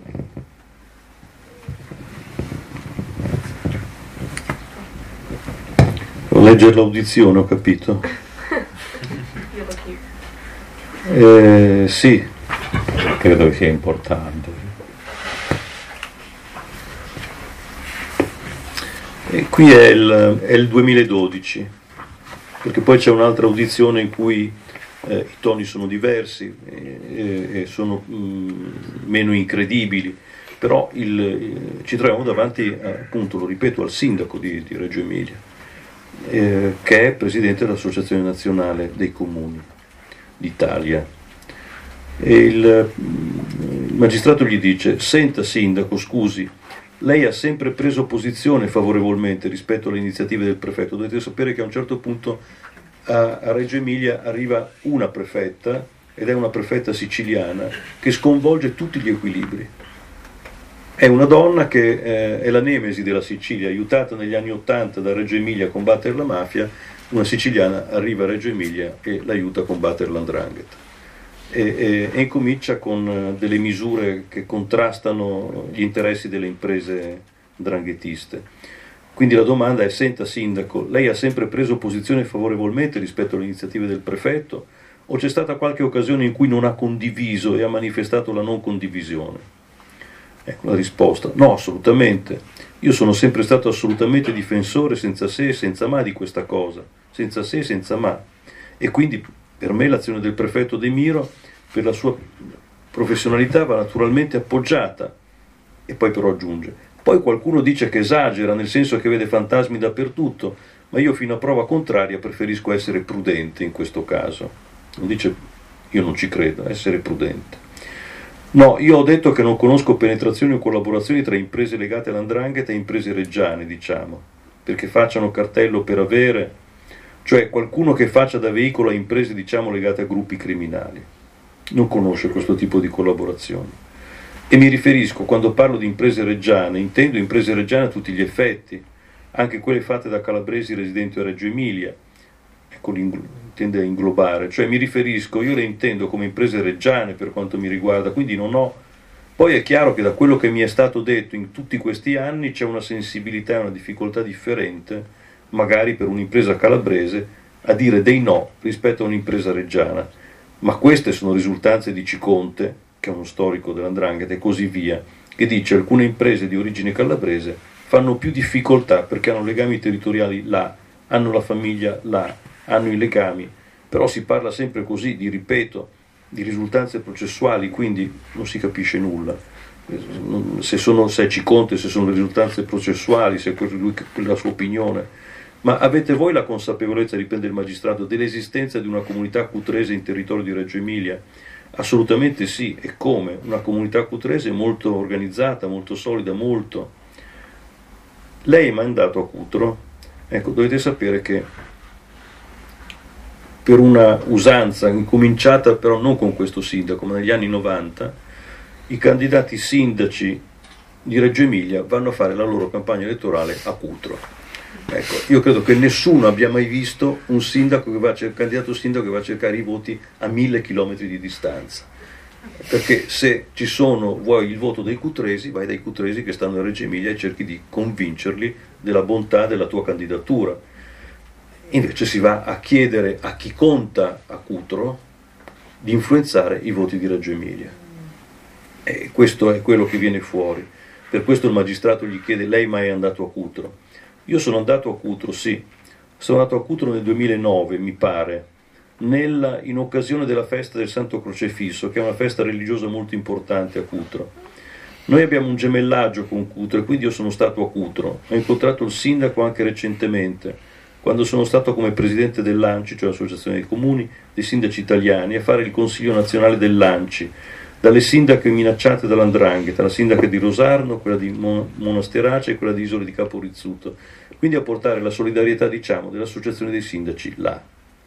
Abbiamo fatto là appunto il mese scorso un convegno contro la mafia Locri, proprio contro l'Andrangheta, che io ho presieduto insieme al magistrato Ayala e insieme ad altri magistrati. Quindi sono stato, tornerò in Calabria e quindi anche l'anno prossimo penso di tornare a Cutro prima di finire il mio mandato. Noi siamo gemellati con la città di Cutro, cosa sta dicendo? Anche l'anno 21, la campagna elettorale la facciamo lì. Ma lei sa che esiste una persona che si chiama Nicola Grande Aracri? So che esiste Grande Aracri. Nicola, no, non l'avevo realizzato. Eh, eh, si dice, conosce Totò Rina? No, eh, conosco Rina, Totò non lo sapevo.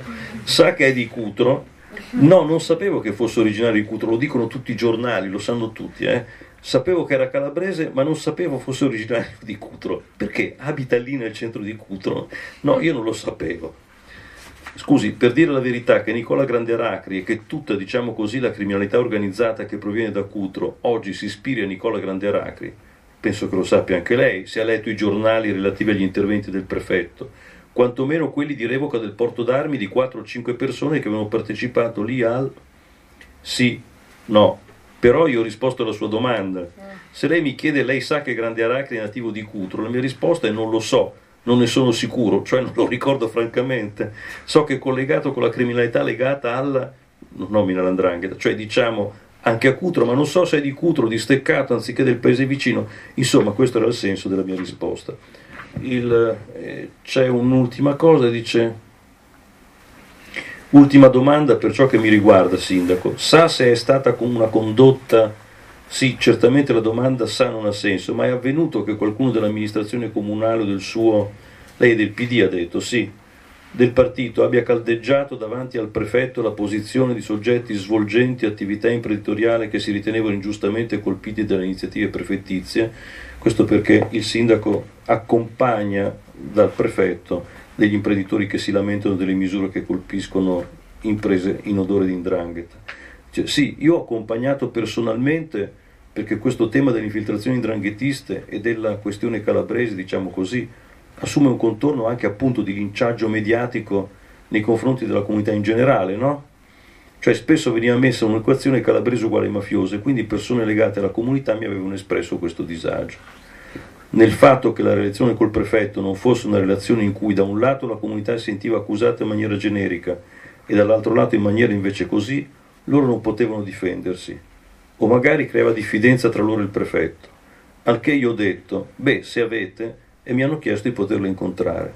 Quindi ho portato alcuni esponenti, adesso non ricordo quali, sicuramente c'era uno dei consiglieri comunali appunto, il loro consigliere comunale, il presidente della commissione consigliare comunale, eccetera. È un'audizione, se la si legge poi con un po' di, di, di tempo, ne abbiamo preso dei, degli stracci lunghi, senza, senz'altro, perché basta questo a spiegare. No? Cioè se una persona per bene parla così, eh, qual è il livello di, eh, di responsabilità che è stato giocato contro l'andrangheta. È un'audizione imbarazzante per il lettore, ma si capisce benissimo che è imbarazzato lui stesso a rispondere, perché non aveva mai previsto di dover rispondere a un magistrato dei suoi comportamenti. Finché è arrivato questo prefetto, che ha cambiato il film, e a un certo punto devi dire quello che non pensavi di dover rispondere, perché in una riunione di partito non sei costretto a dire queste cose, anzi nessuno te le chiede. Eh, eh, per questo è importante, eh, eh sono documenti di importanza storica questi. Ecco, sì, immaginavo che qualcuno volesse fare delle domande ulteriori a Del Rio, ma Del Rio non l'abbiamo invitato. Ci sono invece due domande per i nostri autori, prego. Prima il sì. No, io volevo chiedere, eh, sicuramente voi avete fatto delle ricerche, ci avete detto prima che siete andati a Cutro, eh, avete cercato di insomma, informazioni nel comune di Cutro, ma a me quello che interessa è qual è invece l'atmosfera che avete incontrato a Reggio Emilia? Cioè ne avete un po' parlato finora, però eh, quanto è stato difficile tirare fuori alcune delle informazioni, specialmente dalle, dalle nostre istituzioni, diciamo, dal comune, dalla procura. L'altra domanda era simile, c'era un'altra sì. mano alzata. Avevo sì. un suggerimento, eh, non so quanti di voi hanno visto hanno avuto l'occasione di vedere una serie televisiva, non mi ricordo adesso si chiamava Lily Hammer. È una serie televisiva molto interessante perché eh, si tratta di un mafioso che dagli Stati Uniti d'America per fuggire alla caccia dei suoi rivali si rifugia a Lillehammer, un paese dove meraviglioso dove una coscienza, cittadini eh, e li conquista gradatamente attraverso ovviamente in parte la violenza ma in parte la capacità di penetrare nei loro, come loro, coloro che combattono le arti marziali, no? Far leva sulle loro debolezze, che sono tante, compresa l'ingenuità perché non sanno niente di mafia, non capiscono i meccanismi mafiosi, cascano dentro uno per uno finché lui conquista tutto. È molto istruttivo perché, eh, almeno per me è stato istruttivo, so. Vi consiglio di fare una ricerca e di guardarlo perché è veramente però volevo, volevo, fare poi questa, questa, domanda. La meraviglia sul fatto che, eh, anzi, una se il titolo rosso-nero, rosso-mafia, non ha creato di, qualche problema, perché ho sentito delle voci strane, ma lo chiedo a voi. Il, il secondo è a quali voci? A cosa si riferisce? No, no, miei amici mi hanno detto eh, che, titolo, che, titolo, brutto, che significa, che accostamento, è generico e quindi di conseguenza ambiguo. Queste cose qui, insomma, che roba da strada da, da amici che hanno saputo di questa iniziativa. E invece mi chiedo fino a che punto eh, questo accostamento, una società eh, eh, con tutti i suoi valori, con tutte le sue, io li so tutti perché ho vissuto vivo in Emilia Romagna, vivevo prima di venire qui in Emilia Romagna e anche perché ho fatto il sindacalista e quindi giravo tutto il territorio e naturalmente avevo contatti anche con coloro che non volevano vedere, anche quando si doveva vedere ed era tempo di vedere. Però la mia, mia domanda sostanzialmente è questa. Questa meraviglia la, la, la, la, si può, la si deve un po' eh, anche teorizzare in un'altra maniera. Intendiamoci, io non sono studioso, quindi non teorizzo un bel niente, faccio solo le mie osservazioni, ma non, non si può eh, fare come eh, faceva il papà di, di, Giuseppe Viviano che diceva ma che bella, che, be, che bella società quella di Montecchio, quanta civiltà, quanta educazione, quanto rispetto delle istituzioni e pensare che questo sia, eh, si trasferisca, sia una virtù che rende tutti eh, Perfetto. Ossia, è come quando, è come quando c'è un castello che ha un punto debole. Eh, ovviamente il nemico cerca il punto debole per entrarci dentro, così ha fatto la di da ovunque, no? Ok. Eh, essendo facilitata. Ma perché quella società che noi conoscevamo prima della globalizzazione, prima degli anni Ottanta, eccetera, eccetera, non era tanto diversa da quella delle altre regioni. Era diversa nell'aspetto etico ma era tutti i vizi, le tangenti c'erano anche lì, la corruzione di certi funzionari c'era anche lì, l'evasione fiscale c'era anche lì. Però doveva essere una domanda. Eccetera, eccetera, eccetera. Quindi sono penetrati in un varco che esisteva prima. Poi la globalizzazione, la logica della concorrenza del massimo ribasso ha messo in difficoltà le imprese, è chiaro che a questo punto si ricorre anche alla mafia, no? E all'andrangheta, quello che sia. Ossia tutti i fattori, la globalizzazione, la modernizzazione, la, il disfacimento dei partiti è stato un elemento in più, non un elemento decisivo. Ossia, Credo sia chiaro il punto. Eh, la domanda non so se è chiara. So no. Il, il, il, punto è chiarissimo, è stato articolato abbastanza. Chi vuole rispondere alle due sollecitazioni? Rispondo alla prima domanda, eh, ma eh, è vero, abbiamo parlato poco di Reggio Emilia e più, più, di Cutro. In realtà, no, assolutamente, non era questo che intendevo. In realtà eh, la ricerca, almeno la ricerca sul campo, si è concentrata in modo particolare, soprattutto sull'Emilia e in Emilia, ha coinvolto diverse parti della società emiliana, eh, con risposte tra loro molto diverse, diversificate. Con, eh, lei parlava della, della procura, della magistratura, sicuramente abbiamo avuto il sostegno della magistratura, un sostegno eh, direi eh, totale sia con i magistrati che hanno condotto l'inchiesta Emilia, quindi che riguardano Reggio Emilia ma anche altre province, sia con, con quella di Brescia che invece ha condotto l'inchiesta Pesci che invece coinvolge i territori della Lombardia orientale, quindi Mantova e Cremona. Quindi da quel punto di vista sicuramente il sostegno ricevuto è stato importante e fondamentale anche per ricostruire una parte di questa storia. Diverse sono state invece le reazioni, penso soprattutto del, dell'ambiente economico. Eh, molto spesso anche i direttori di importanti cooperative li abbiamo dovuti rincorrere per fissare un'intervista, interviste che a volte potevano avere la durata anche di tre ore, cioè prima di arrivare a parlare di quello che era successo in quegli anni, di indrangheta, di clan, del loro settore bisognava aspettare due ore perché prima veniva raccontata la storia del paese, dell'Emilia, dell'impresa, quindi le risposte sono state diverse. Quello che, mi, che, ricordo e che eh, non mi ha neanche troppo colpito è che chiunque eh, imprenditore, cooperatore venisse intervistato chiedeva subito, io l'intervista la faccio, l'importante è che il mio nome non compaia, che non ci sia alcun riferimento che rimandi a me e alla storia della cooperativa. Questo è anche un dato da, da sottolineare perché non, ci indica che la presa di coscienza e la voglia di denunciare, la voglia di cambiamento forse è un processo che eh, matura nel tempo, il tempo non è ancora, non è ancora questo, perché mm, lo ripeto, le, le, interviste sono state fatte dopo la grande inchiesta, quindi eh, però ci sono stati anche imprenditori, ma anche esponenti delle istituzioni che invece hanno reagito in modo diverso. Sicuramente è stato eh, è, è un numero minoritario rispetto alle reazioni invece un po' più contenute, resti a parlare ed approfondire temi che li hanno guardati direttamente, che sono stati diciamo sentiti e intervistati, senza però i quali una ricostruzione eh, come eh, abbiamo cercato di fare non sarebbe stata possibile. Però non è stato facile, ecco, soprattutto andare a intervistare parte eh, di quel mondo economico, ma anche eh, alcuni, eh, penso anche alcuni sindaci di alcuni paesi che ho cercato di contattare che poi non mi hanno mai risposto. Quindi eh, è stato difficile eh, costruire l'agenda degli appuntamenti, ci è voluto, voluto, del tempo.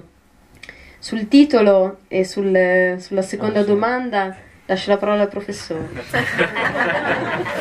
ah no, poi anche su questo, intanto devo dire una cosa per eh, onestà noi non siamo andati a Cutro, a Cutro c'è andata eh, Federica Cabras, che ha avuto l'idea di, di, andare sul posto e di andare a ricostruire eh, de visu una eh, società, una storia, eh, e, e, ed è stato importante.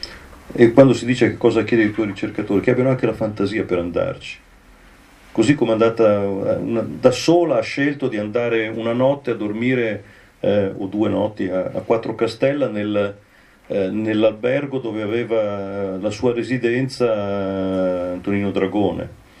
Eh, dice, ma come, ha dormito lì eh, negli anni Ottanta, che ci vai a fare? No, magari andiamo a vedere com'era questa locanda. Eh, c'è andata e ha trovato inaspettatamente che la locanda aveva qualcosa dei tempi di allora, perché eh, trasformata in hotel pur in un luogo in cui nessuno ama raccontare quella vicenda dove tutti l'hanno dimenticata, che cosa trova? Trova schierate delle maglie di eh, calcio, delle maglie, maglie, di squadra di calcio, ma la maglia centrale qual è? È quella di Iaquinta. Iaquinta è stato un giocatore dell'Udinese, della Juve, della Nazionale, campione del mondo nel 2006, il cui padre è stato condannato per 17 anni per drangheta proprio in quel processo e che eh, è stato a sua volta condannato per mh, mm, una pena molto minore per reati minori. Quindi uno ci torna dopo tanti anni in quella locanda, dice ma perché Antonio Dragone è venuto qui? E perché si trova la maglia di La Quinta 40 anni dopo. Come mai? I ricercatori devono avere la fantasia di mm, andare nelle situazioni dove nessuno ti dice che troverai qualcosa e questa scelta, come quella di Cutro, è un eh, merito suo dentro la ricerca. Sul titolo Rosso Mafia è evidente che se noi abbiamo eh, che cos'è l'Emilia, il discorso di Togliatti a chi è rivolto? All'Emilia Rossa, rossa, eh? e eh, è il rosso del Partito Comunista, che ha goduto di un giusto anche rispetto nel corso dei, dei decenni, era il luogo delle feste dell'unità, quando era molto difficile fare le feste dell'unità si facevano, quando non si potevano più fare a Napoli, a Palermo, Bari, si facevano in Emilia, Reggio Emilia o Modena. Eh, e, e, e, qualche volta Ravenna, Ferrara. Queste erano le città in cui si faceva le feste dell'unità perché lì abbiamo la nostra roccaforte, è l'Emilia Rossa, è il rosso noi cosa abbiamo scoperto? Che anche quel rosso può tingersi di mafia. E come, come potevamo titolarlo il libro? È un concetto sintetico questo, come in tutti i titoli dei libri. E, e a me sembra perfettamente giusto, non, non capisco quale sia l'offesa. il fatto che qualcuno lo giudichi offensivo vuol dire che, eh, o di una storia o, o qualunquista, vuol dire che non c'è ancora disponibilità a capire che cosa è accaduto. E significa rendersi complici di quello che è accaduto e rendersi complici della debolezza del partito che si vorrebbe difendere. Perché non c'è cosa peggiore, io non so quale sarà il risultato elettorale eh, domenica, poi non ho voglia neanche di parlare di questo, però se ci sarà un risultato elettorale che porrà dei problemi, è stato preparato da queste vicende. E quello che la mia amarezza sta nel fatto che se dovesse vincere, come tutto sommato personalmente spero, la ragione del, eh, del meno peggio, o del, eh, no, perché così, chi vincerà non capirà nulla, non dirà per fortuna abbiamo vinto e adesso ripuliamo tutto e riguadagniamoci la fiducia dei cittadini. Continuerà a, a coltivare queste ambiguità. Dice come, che cos'è successo? Guardi, la, io ricordo alcuni, alcuni, fatti che possono essere utili. Eh, il, il, libro eh, è passato attraverso una prima fase, cioè della ricerca per la Lega delle Cooperative. La Lega delle Cooperative, quando è finita la ricerca e non era ancora all'orizzonte il libro, ha organizzato un convegno ed era un convegno in cui voleva eh, chiamare alla sensibilizzazione eh, imprenditori e cooperatori e amministratori. Ma nel convegno, per presentare una ricerca sull'andrangheta, la parola nel titolo del convegno stesso, drangheta, non c'era. E non per nascondere qualcosa, perché il ragionamento della Lega delle Cooperative è stato se noi mettiamo la parola andrangheta nel titolo la gente non viene noi per poterli far venire abbiamo bisogno di, parlarli, di parlare dei problemi dell'economia, del, dell'impresa, adesso non ricordo quale fosse il titolo esatto, ma il concetto era se usiamo un drangheta non viene nessuno, perché si, si eh, diffidano di un convegno di questo genere. Non si vogliono misurare con questo tema. Usiamo un altro concetto, forse avevano ragione, è la stessa cosa che però ci hanno detto le associazioni di isole di Caporizzuto quando abbiamo fatto lì l'università itinerante anche quelle antimafiose, se usiamo la parola mafia se usiamo la parola andrangheta non ci viene dietro, dietro nessuno, usiamo altre parole. Ma la rinuncia alla parola, la parola come ricatto nei confronti di chi dovrebbe denunciare, è una cosa importante del clima. E questa è la prima cosa che abbiamo visto. La seconda cosa che abbiamo visto è che la presentazione del libro fatta, se non ci fosse stata la Camera del Lavoro che aveva commissionato la parte su Brescello, il libro a Reggio Emilia non lo presentava nessuno. No? Eh, eh, l'ho fatto la Camera del Lavoro nello scorso autunno. Non c'era nessuno dell'amministrazione comunale, non c'era nessun giornalista, né la politica, né l'amministrazione, né l'informazione. Era pieno di studenti e di sindacalisti.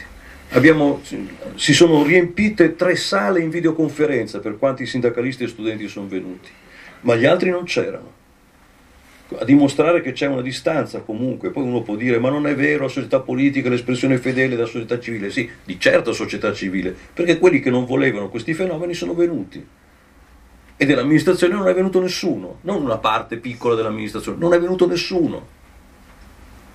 E questo è il, il, secondo passaggio.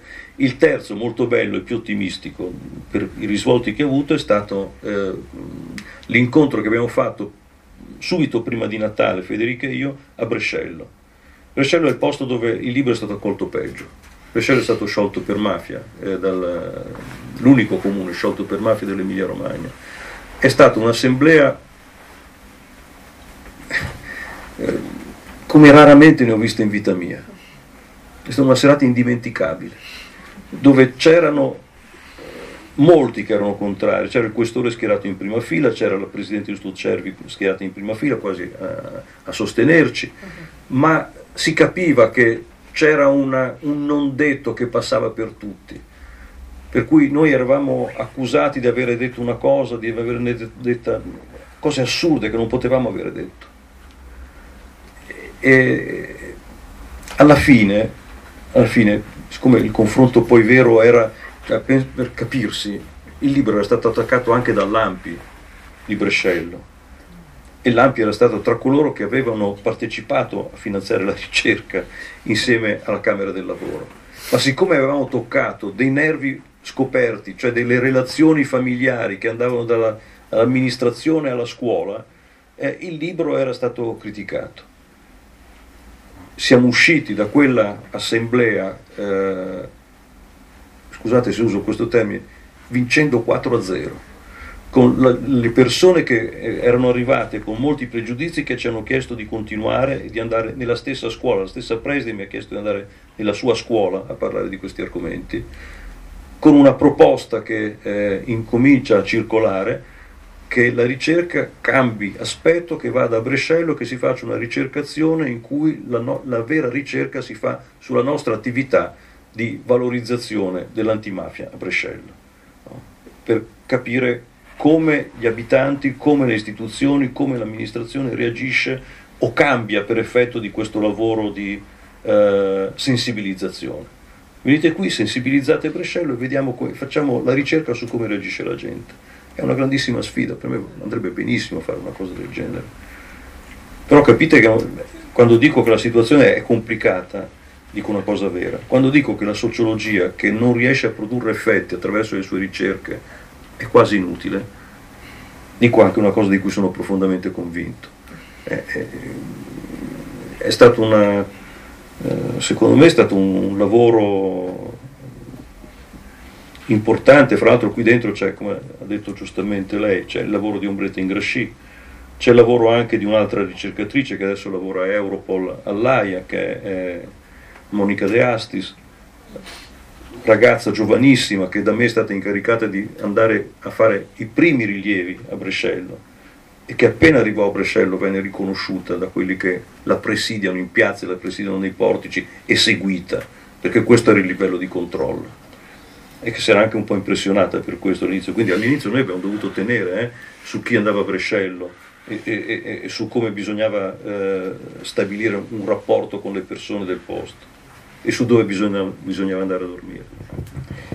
Se posso inserirmi un attimo su quello che lei ha detto, per quanto riguarda il titolo, io lo trovo un titolo perfetto, fra l'altro mi sembra un titolo che ha due chiavi di lettura, nel senso che il rosso mafia e non solo il rosso, cioè il rosso non è solo il rosso del Partito Comunista, ma anche il rosso della violenza mafiosa e che non è solo quella del sangue, ma come voi dite nel, nel libro è anche quella dell'incendio, no? delle fiamme. No? Dite, a un certo punto del libro dite suprema incarnazione del metodo mafioso è l'incendio. No? E lì eh, quella è la spia, il reato spia che rivela alla, al prefetto l'esistenza dell'andrangheta, la sua attività. Poi sull'altro punto che lei accennava, quello delle elezioni, qui si parla sempre delle elezioni in, Roma, in Emilia Romagna, scordandosi che Cutro e Reggio Emilia sono unite anche nell'appuntamento elettorale perché si vota pure in Calabria. Si vota pure in Calabria. E, eh, e a questo proposito io vorrei leggere un passo di un articolo, di un editoriale, di un editoriale di Repubblica, che mi pare purtroppo confermare i suoi timori sul fatto che se vince il meno peggio poi non, cambia, non, si, non cambierà nulla. Ed è una riflessione che vi sottopongo questa. Forse L'autore è un, un giovane ordinario di politica economica, Emanuele Felice, autore di successo, insomma, che è editorialista di Repubblica, pubblica tipo il 16 gennaio il PD e il voto nelle regioni quanto vale la Calabria. Da calabrese emigrato ovviamente ho voluto leggerlo con grosso interesse. C'è un passaggio che io trovo sconcertante, che è questo. In un certo senso le due regioni al voto rispecchiano anche le due anime di questo partito una riformista impersonata da amministratori capaci e idealmente di sinistra. Accetta la sfida del cambiamento e vuole governare lo sviluppo per renderlo più inclusivo. Viene dalla storia migliore del socialismo e del comunismo in Italia che proprio a Bologna saprà trovare nuova linfa nell'alleanza con la parte più avanzata del cattolicesimo democratico. L'altra anima è quella clientelare, quindi la Calabria. Cioè, No, è quella che molto opaca sul piano ideale, su quello pratico si è mostrata permeabile perfino alle ambizioni della criminalità, mentre si riposizionava da uno schieramento all'altro pur di non perdere, di non perdere il sottopotere. Questo è stato il PD in Calabria e in altre parti del sud, erede di una tradizione democristiana dove lo slancio riformista è soffocato dal notabilato miope di un partito piglia tutto e in sostanza non molto diverso dalle classi dirigenti di centrodestra. E poi la, eh, la, la glossa scientifica, diciamo, il tocco, il tocco, accademico, ben inteso che questi, descri- questi descritti sono due idealtipi, quindi si scomoda qui Weber, non fanno giustizia alle eccezioni, ma a grandi linee corrispondono alla realtà. Quindi il processo Emilia è un'eccezione. No? Ecco, forse il libro andrebbe regalato al professor Felice, che, no? è, una, è, una, riflessione sconcertante no? sul editoriale del più importante quotidiano della sinistra liberale italiana dieci giorni da queste elezioni, non, non vede diciamo, l'ibridazione, ecco, l'ibridazione tra la mafia calabrese, l'imprenditoria, la classe politica e il, il, i professionisti emiliani. Esiste questo libro in tedesco? No, no, ancora no. ancora no. Sarebbe utile. Sarebbe, ancora, no. ancora no, perché sarebbe sicuramente utile che anche... Per, per me è eh, difficile di capire perché la mafia ha cominciato nella Emilia. Mm. Nella Emilia. Und questo, questo titolo, Emilia Rosso, das ist, ich, Ich möchte das Buch lesen. Ja. Vuole leggere. Rosso. Rosso Mafia, sì. Professor Cavalli, prego. E poi c'è un'altra domanda dietro e vedo anche una, quindi tre abbiamo altre domande, come il professor Cavalli, qui dietro, prego. Ma io farei un, una domanda, perché è vero che eh, questa ricerca mette il dito su una piaga e la mette in Emilia Romagna, Brescello, eccetera. Non pensiamo però che sia solo Emilia Romagna e Brescello e siano solo le zone rosse, come dire, la Drangheta e la, e la mafia nel nord, eh, in Lombardia, ma non soltanto in quella meridionale, anche in quella settentrionale, in Piemonte, in Liguria, cioè la mafia penetra in tutti i tipi di società del nord Italia, non soltanto in quello che pensavamo fosse più dove dire, gli anticorpi fossero più efficaci. Eh?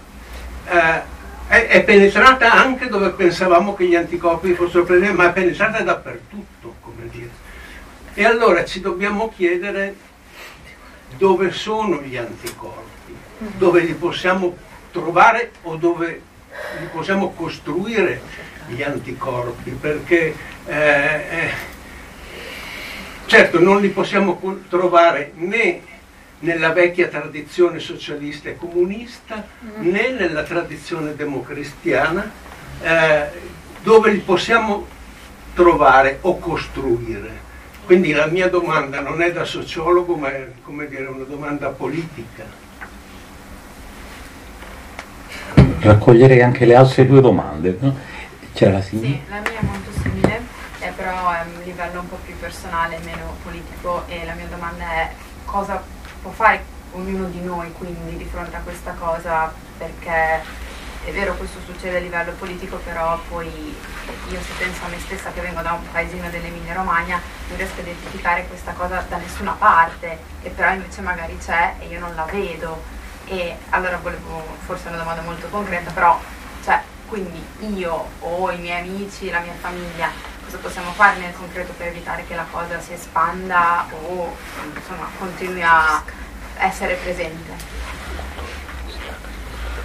E poi, tornando al discorso del, dell'essere immuni, si può essere immuni alla mafia? Oppure è talmente potente da essere capace di entrare ovunque dove vuole? Cioè è un problema di società che scende di livello e quindi si fa bagnare o è un problema di potenza e quindi di, di, di, della capacità della mafia di entrare dove vuole.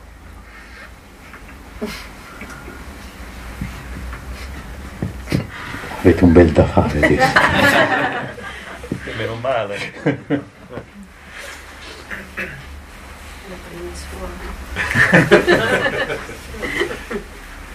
sì, diamo... Andiamo liberamente il Federica Cabras e io.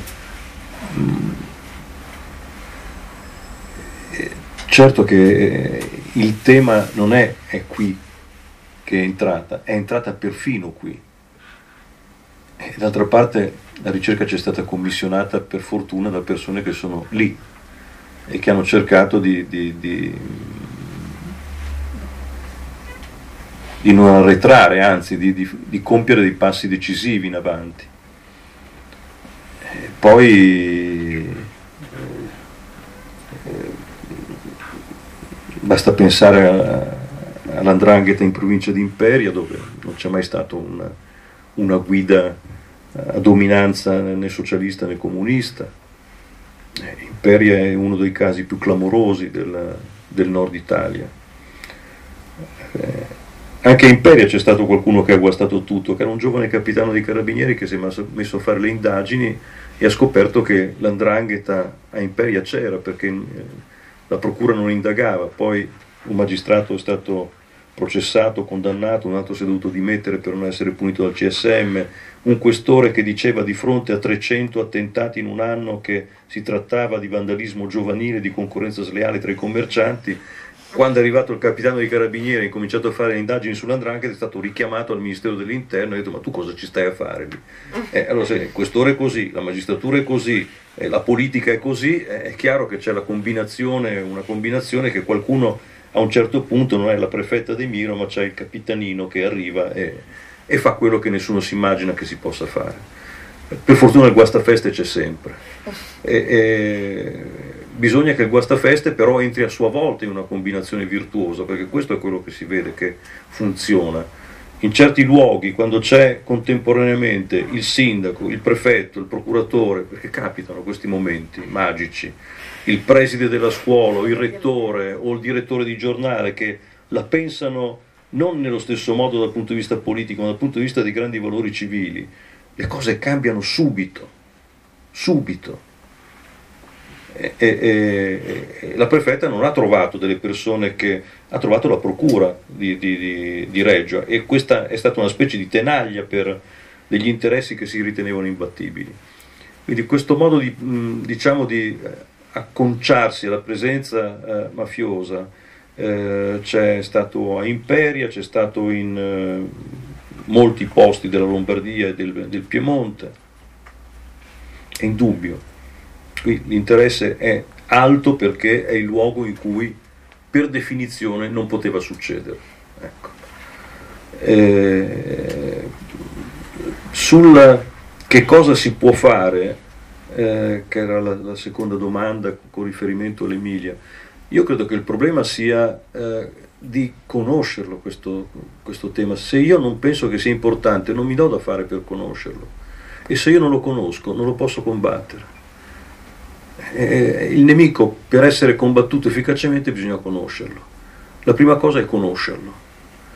Il Nord Italia non lo conosce il Nord Italia continua a raccontarsi, perché io lo so, sono buon testimone di questo, in tutte le riunioni, in tutti i dibattiti, in tutti i confronti con gli esperti, tra virgolette, che vanno nelle scuole, continua a ripetersi che oggi la mafia non è più quella di una volta, ma oggi è quella dei colletti bianchi, quelli che, eh, che vestono in doppio petto, che prendono il jet, che parlano fluentemente l'inglese, che, passa, che sono degli esperti di finanza.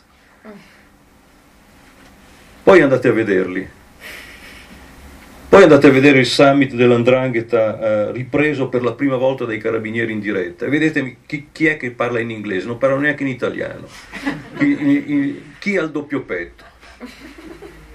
Quali hanno queste esperienze di finanza? Sono persone che comprano gli esperti di finanza, trasformano i commercialisti in loro mercenari, ma loro non ne capiscono nulla, dicono soltanto se va fatto o se non va fatto. Noi abbiamo questa rappresentazione, eh, vestono in doppio petto, io il primo corso, la prima lezione che faccio nel mio corso, siccome conosco i, luogo, i luoghi comuni che mi trovo davanti, faccio vedere le fotografie degli uomini di Al Capone, sono tutti in doppio petto, non oggi sono in doppio petto, non è più la mafia di una volta. Faccio vedere Stefano Bontate, che era considerato un arbitro dell'eleganza, che era l'unico in doppio petto, Prendete, poi vi faccio vedere le foto di quelli che vengono filmati dai carabinieri durante le indagini, sono tutti in tuta, come vestono oggi? In tuta, il vero mafioso ha la tuta, poi andrà in matrimonio in doppio petto, ma tendenzialmente ha la tuta. E noi abbiamo queste immagini, immagini, non li conosciamo proprio, non li conosciamo perché conquistano dal basso, dal basso. Il caso del bidello non è casuale, adesso io so che vi faccio ridere perché, ma noi abbiamo nelle nostre ricerche, abbiamo tre casi di bidelli che diventano capimafia, che, che partendo da quella posizione, infermieri, cioè muratori, il primo, il primo, che arriva in, Lombardia è, è, va in un piccolo comune del, del Bugugiate, della provincia di Varese, non va nelle metropoli, New York, Londra, le capitali della finanza, vengono qui per giocare in borsa, ma dove? Ma dove? È andato lì a fare il muratore, poi è diventato un piccolo imprenditore e poi ha cominciato a fare i sequestri di persone. È proprio una rappresentazione assurda, se noi non li conosciamo non li possiamo combattere mentre eh, conoscerli è il primo passo, informarsi è il primo passo eh, e fare, avere una partecipazione civile elevata è il primo passo. Quindi quali sono gli antidoti? Adesso è la domanda più complessa perché è, è stata fatta dalla prima e dalla terza domanda, però io voglio ricordare un episodio che mi ha colpito tantissimo eh, della nostra vicenda eh, ed è una specie di eh, sindacal- il sindacalista ignoto, ecco, mettiamolo così, mi, mi, meriterebbe un monumento al sindacalista ignoto perché io ancora non sono riuscito a conoscerlo, anche se una volta mi era stato promesso che me l'avrebbero fatto conoscere a cena. Ma questo sindacalista è, è, è a Brescello, è della CGL, è della Camera del Lavoro di, di Reggio Emilia.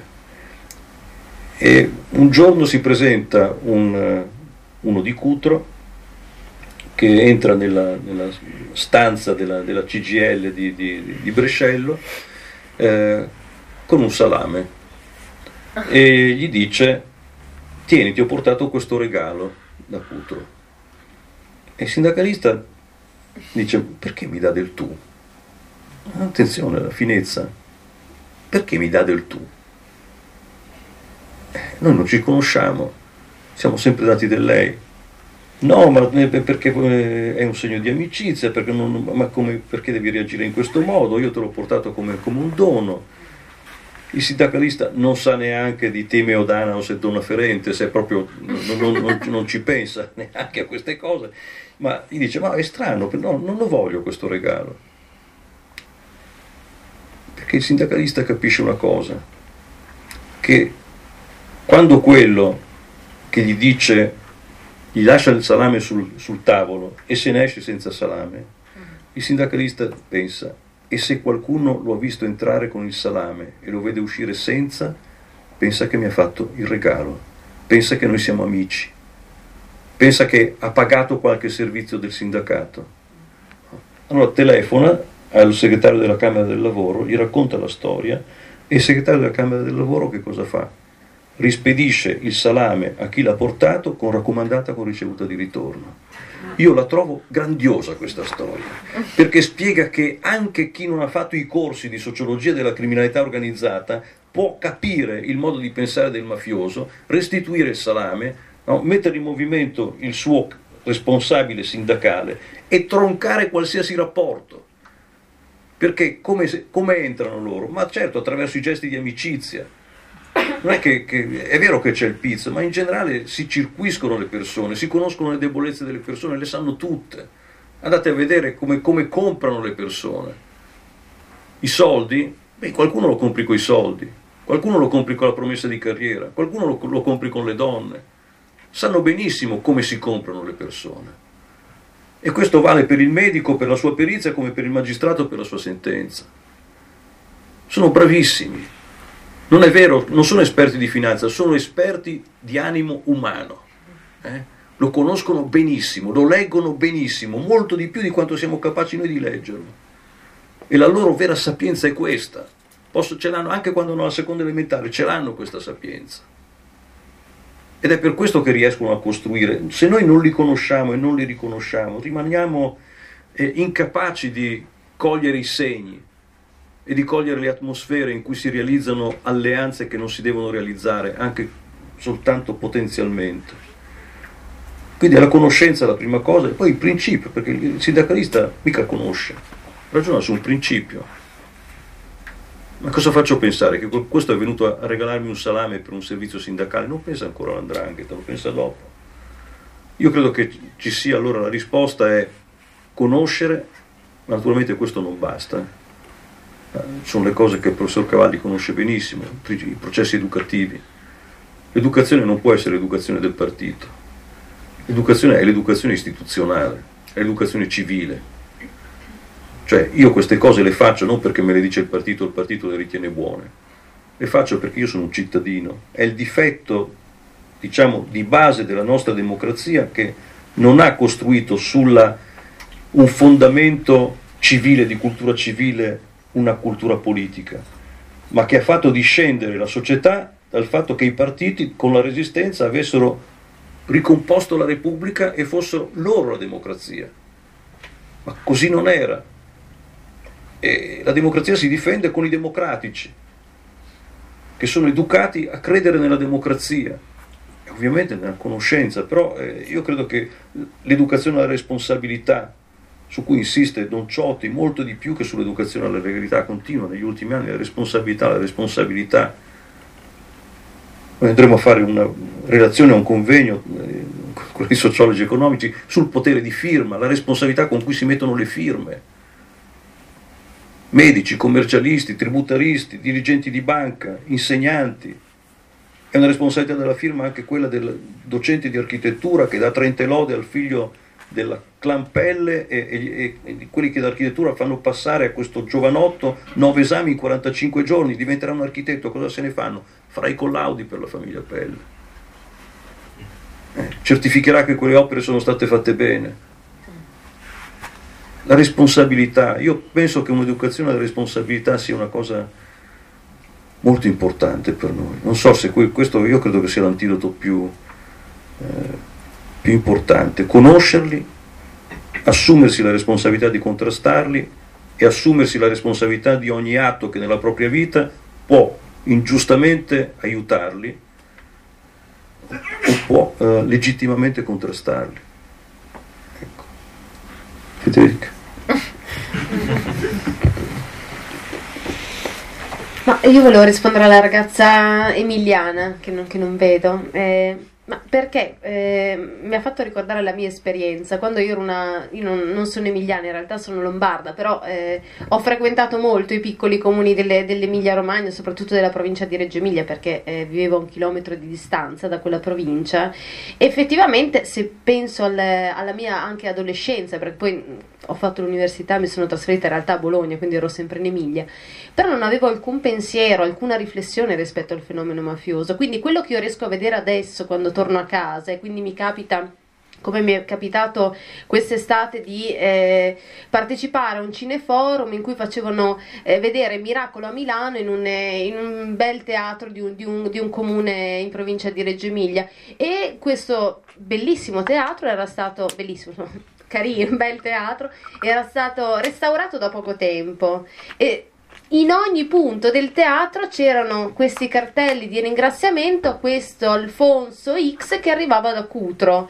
A me non è mai capitato, cioè, conosco gente che ha finanziato teatri, che ha finanziato cinema, eh, teatri che vengono riaperti dopo tantissimo tempo. Sono segnali, come sono segnali vedere che un'impresa di cui conosci la provenienza, di una persona che ovviamente di cui magari eh, si sa poco, però eh, si sa che è imparentato con certi ambienti, si sa che gli hanno arrestato eh, dei parenti proprio in quel comune, magari un prende un ufficio al centro della piazza di un'impresa che apre e chiude da anni, in un momento storico in cui l'impresa edile non va benissimo. Ci si chiede perché questa persona entra nelle associazioni anche antimafia del comune è amico del comune, tutte le cose che riguardano il comune, lui è presente, finanzia le notti rosa di quel comune. Ovviamente io prima queste cose non le vedevo, ma però leggevo anche poco la, la, la cronaca locale, ecco questo eh, sembra una una, una scemenza invece non lo è. Facendo il libro mi sono andata a rivedere, abbonandomi per esempio alla Gazzetta di Reggio Emilio di Modena,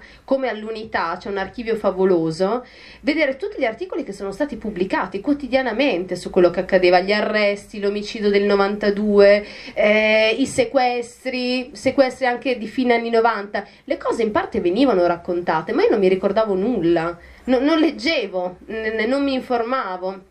Quindi conoscere, ma anche capire co- cosa succede attorno, però ovviamente se nessuno si interessa di quello che succede, se nessuno si pone delle domande o comunque ci sono anche altre... Le domande possono arrivare anche da, dalla scuola, ad esempio. Adesso io credo che le scuole facciano un lavoro che prima non facevano. A me nessuno ha mai parlato di mafia quando ero a scuola, mai. Neanche forse i primi tre anni dell'università. E quindi adesso credo che qualcosa sia cambiato. Abbiamo, abbiamo dei dati eh, che non possiamo non, eh, non, prendere in considerazione. Abbiamo centinaia di arresti e di condanne. Abbiamo processi che con Emilia, grande, non si è chiusa la storia giudiziaria dell'Andrangheta, c'è stato l'altra inchiesta Pesce, adesso c'è stata un'altra inchiesta Grimilde, abbiamo più informazioni, quindi sappiamo forse anche più dove muoverci, abbiamo una cronaca che ormai quotidianamente ci dice cosa, cosa è successo prima, perché ovviamente non può eh, dirci cosa succede nel presente, però secondo me abbiamo dei dati in più, ecco, che per esempio io prima nelle mie esperienze non avevo e quindi mi comportavo come se l'andrangheta non esistesse perché di fondo io non la vedevo. Sapevo però che magari c'era il, il, padre della mia amica che era agli arresti domiciliari, prima in carcere e poi è morto agli arresti domiciliari, ma non facevo nessuna domanda perché mi dicevano eh, è stato sfortunato, l'hanno fregato, però erano dati che io sapevo ma non, non riflettevo affatto rispetto a quello che poteva indicare del mio territorio, del mio paese. Quindi credo che adesso abbiamo più strumenti anche per reagire in modo diverso. E purtroppo il tempo ci è stato concesso è quasi scaduto, diciamo quasi scaduto, sarebbe bello poter analizzare ancora gli apparati categoriali del libro, la definizione nuova che di, dell'andrangheta viene data al termine del libro su cui vi invito a riflettere tutti, che è in qualche maniera prefigurata in questa quarta di copertina, no? scritta appunto in rosso, no? e tu ricordati, è un mafioso che parla, il mondo si divide in due, ciò che è Calabria e ciò che lo diventerà, cioè l'idea appunto che come viene spiegato nel libro, questa è una coscienza della propria potenza, ma è anche una, una una dichiarazione di identità, cioè è un movimento di conquista, spiegano gli autori del libro. Vorrei però chiudere, la, eh, se mi è permesso, vorrei chiudere la, mm, la, presentazione un po' sull'onda di quello che abbiamo detto all'inizio, no? c'è l'università che è qualcosa che non sta chiusa in se stessa, ma si apre al territorio, i giovani che hanno una, una funzione importantissima, gli studenti che eh, hanno una funzione importantissima. Noi qui abbiamo stasera in, in sala due eh, studenti, eh, ex studenti, eh, eh, che hanno svolto e stanno svolgendo tuttora a, a Berlino un, un, volontariato europeo proprio presso Mafia Nine Danke. No? e eh, sono appunto Simone e, e, Dujan. Io li vorrei invitare qui, ehm, eh, venite, fatevi coraggio. Oramai eh, per un professor Dalla Chiesa ha dedicato a entrambi un, un bellissimo articolo su, sul Fatto Quotidiano eh, di questa settimana credo che si potrà leggere liberamente solo tra una settimana, ma chi lo vuole leggere subito lo trova nella rassegna stampa dell'Associazione Nazionale Magistrati dove sono andato a cercarmelo io e c'è un legame molto stretto tra la discussione di questa sera e il lavoro che hanno fatto questi giovani, e cioè che appunto anche in Germania si pensa che la, la mafia sia una faccenda italiana, no? cioè mica gli interessa, mica, mica, mica, mica, mica una cosa di cui ci dobbiamo preoccupare. Invece appunto Dujan e, e, e, Simone sono venuti qui proprio a lavorare per un'associazione che è impegnata a fare conoscere appunto questo fenomeno e a creare una coscienza civile. E la, la domanda, se posso permettere, la domanda che vorrei fare a entrambi è appunto da un lato con quali valori, no? con quali idee guida, quali light builder si direbbe qua, eh, siete venuti a, a, fare volontariato antimafia in Germania e anche quale idea di, di mafia e di legalità avete incontrato qui eh, tra i tedeschi o comunque tra gli italiani che vivono in Germania? Questo piacerebbe ascoltare. Buonasera a tutti, eh, io come ha detto appunto Mario sono un volontario di Mafia Nendanche, eh, sto facendo il mio servizio di volontariato europeo e mi sono diciamo, appassionato al tema eh, presso l'Università degli Studi di Milano seguendo i corsi del professore della Chiesa e diciamo che anche in seguito a questi corsi che poi ho deciso di impegnarmi attivamente ed entrare già a Milano ad esempio nel presidio universitario di Libera. L'associazione Mafia Nendanche l'ho conosciuta proprio eh, durante un corso del professore, era il corso in scenari internazionali della criminalità organizzata, quando è arrivato un attivista di Mafia Nendanchi a Milano a presentare un po' le attività dell'associazione ad aprirci un po' gli occhi su ciò che succede in, anche in Germania. E ho deciso quindi di partecipare a questo bando e venire a Berlino. Diciamo che fin da subito ho sposato un po' quelli che sono gli obiettivi dell'associazione, ovvero sensibilizzare eh, la società tedesca riguardo ai rischi e pericoli rappresentati dalla criminalità organizzata e dalla mafia in Germania. Eh, perché il fenomeno mafioso è presente anche qui in Germania, il problema è che ci troviamo di fronte a una società eh, dove c'è una forte rimozione, c'è un'indifferenza e si conosce pochissimo questo fenomeno, mentre come ha detto proprio prima il professore eh, si parte, tu, parte tutto dalla conoscenza del fenomeno e dallo studio approfondito. È proprio per questo che noi con l'associazione organizziamo eventi di sensibilizzazione L'ultimo è stato appunto a novembre, abbiamo organizzato una conferenza di due giorni con temi vari come appunto riciclaggio, trasparenza, criminalità organizzata e corruzione. E sono venuti più di 100 attivisti da tutta l'Europa e c'è stato un grande scambio di buone pratiche e um, una condivisione delle proprie esperienze sui propri territori molto importante. Eh, un'altra cosa che noi facciamo con uh, Mafia Nendanche è appunto scrivere articoli e contributi per il nostro sito, per la newsletter e come ha detto prima Luigino, se vi volete iscrivere alla newsletter poi faremo passare il form.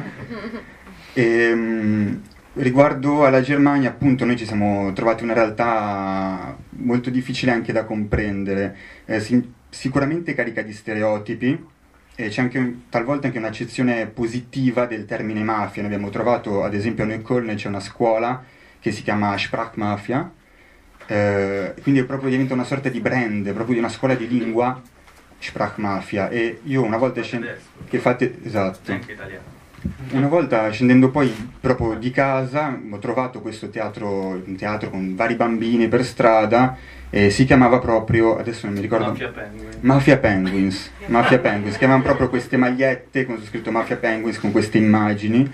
E sul sito proprio il loro team si chiama La Famiglia tutti vestiti poi con questi capi mafiosi da padrino, quindi una realtà molto difficile. E, e sicuramente un'altra cosa che ci ha colpito è anche è questa società berlinese molto aperta dove tutti sono molto attenti adesso all'alimentazione, stanno molto attenti adesso all'emergenza climatica, però d'altro canto cioè, noi vediamo proprio quotidianamente una presenza di sostanze stupefacenti incredibili sul territorio e la gente non si chiede minimamente da dove queste provengano non si pone proprio la domanda. E quindi a noi questa, ci, questa cosa ci fa particolare impressione perché vediamo da un lato un'attenzione particolare a certe cose, ma dall'altro lato vediamo che su altri fatti non, non, c'è, non c'è, consapevolezza. E quindi Simos, tu se vuoi aggiungere qualcosa. Mm, cos'altro aggiungere? Hai detto molto bene tu. E, mm, e un po' poi anche queste cose che sono state dette oggi sul, sul libro su Reggio Emilia vanno anche poi traslate all'esperienza qui in Germania perché eh, come, come, si dice giustamente la Germania sembra un po' la Lombardia eh, o, o, l'Emilia Romagna che, che, dice ma no ma noi ma qua la mafia non è possibile che esista mm, abbiamo gli anticorpi. In realtà se posso siamo qui in Germania messi ancora peggio perché almeno in Italia c'è una struttura legislativa che è molto, molto forte, molto, ehm, dà una possibilità di, di attaccare queste, queste organizzazioni criminali. Qui in Germania non esiste l'associazione mafiosa, non esiste la legge, il reato di associazione mafiosa e quindi è ancora più difficile riconoscerla anche per, uh, per noi perché non la vediamo, ma anche uh, ufficialmente che non è, non, non è, possibile vederla. E quindi purtroppo è un, una visione ancora più negativa, però purtroppo qua è ancora più difficile. E, e quindi cerchiamo in qualche modo anche noi, arrivando da Milano, da una situazione in cui le cose sono cambiate, stanno cambiando, cercando di appunto cambiare la situazione anche qui e facendolo con l'attività giornaliera e l'attività di tutti, ecco.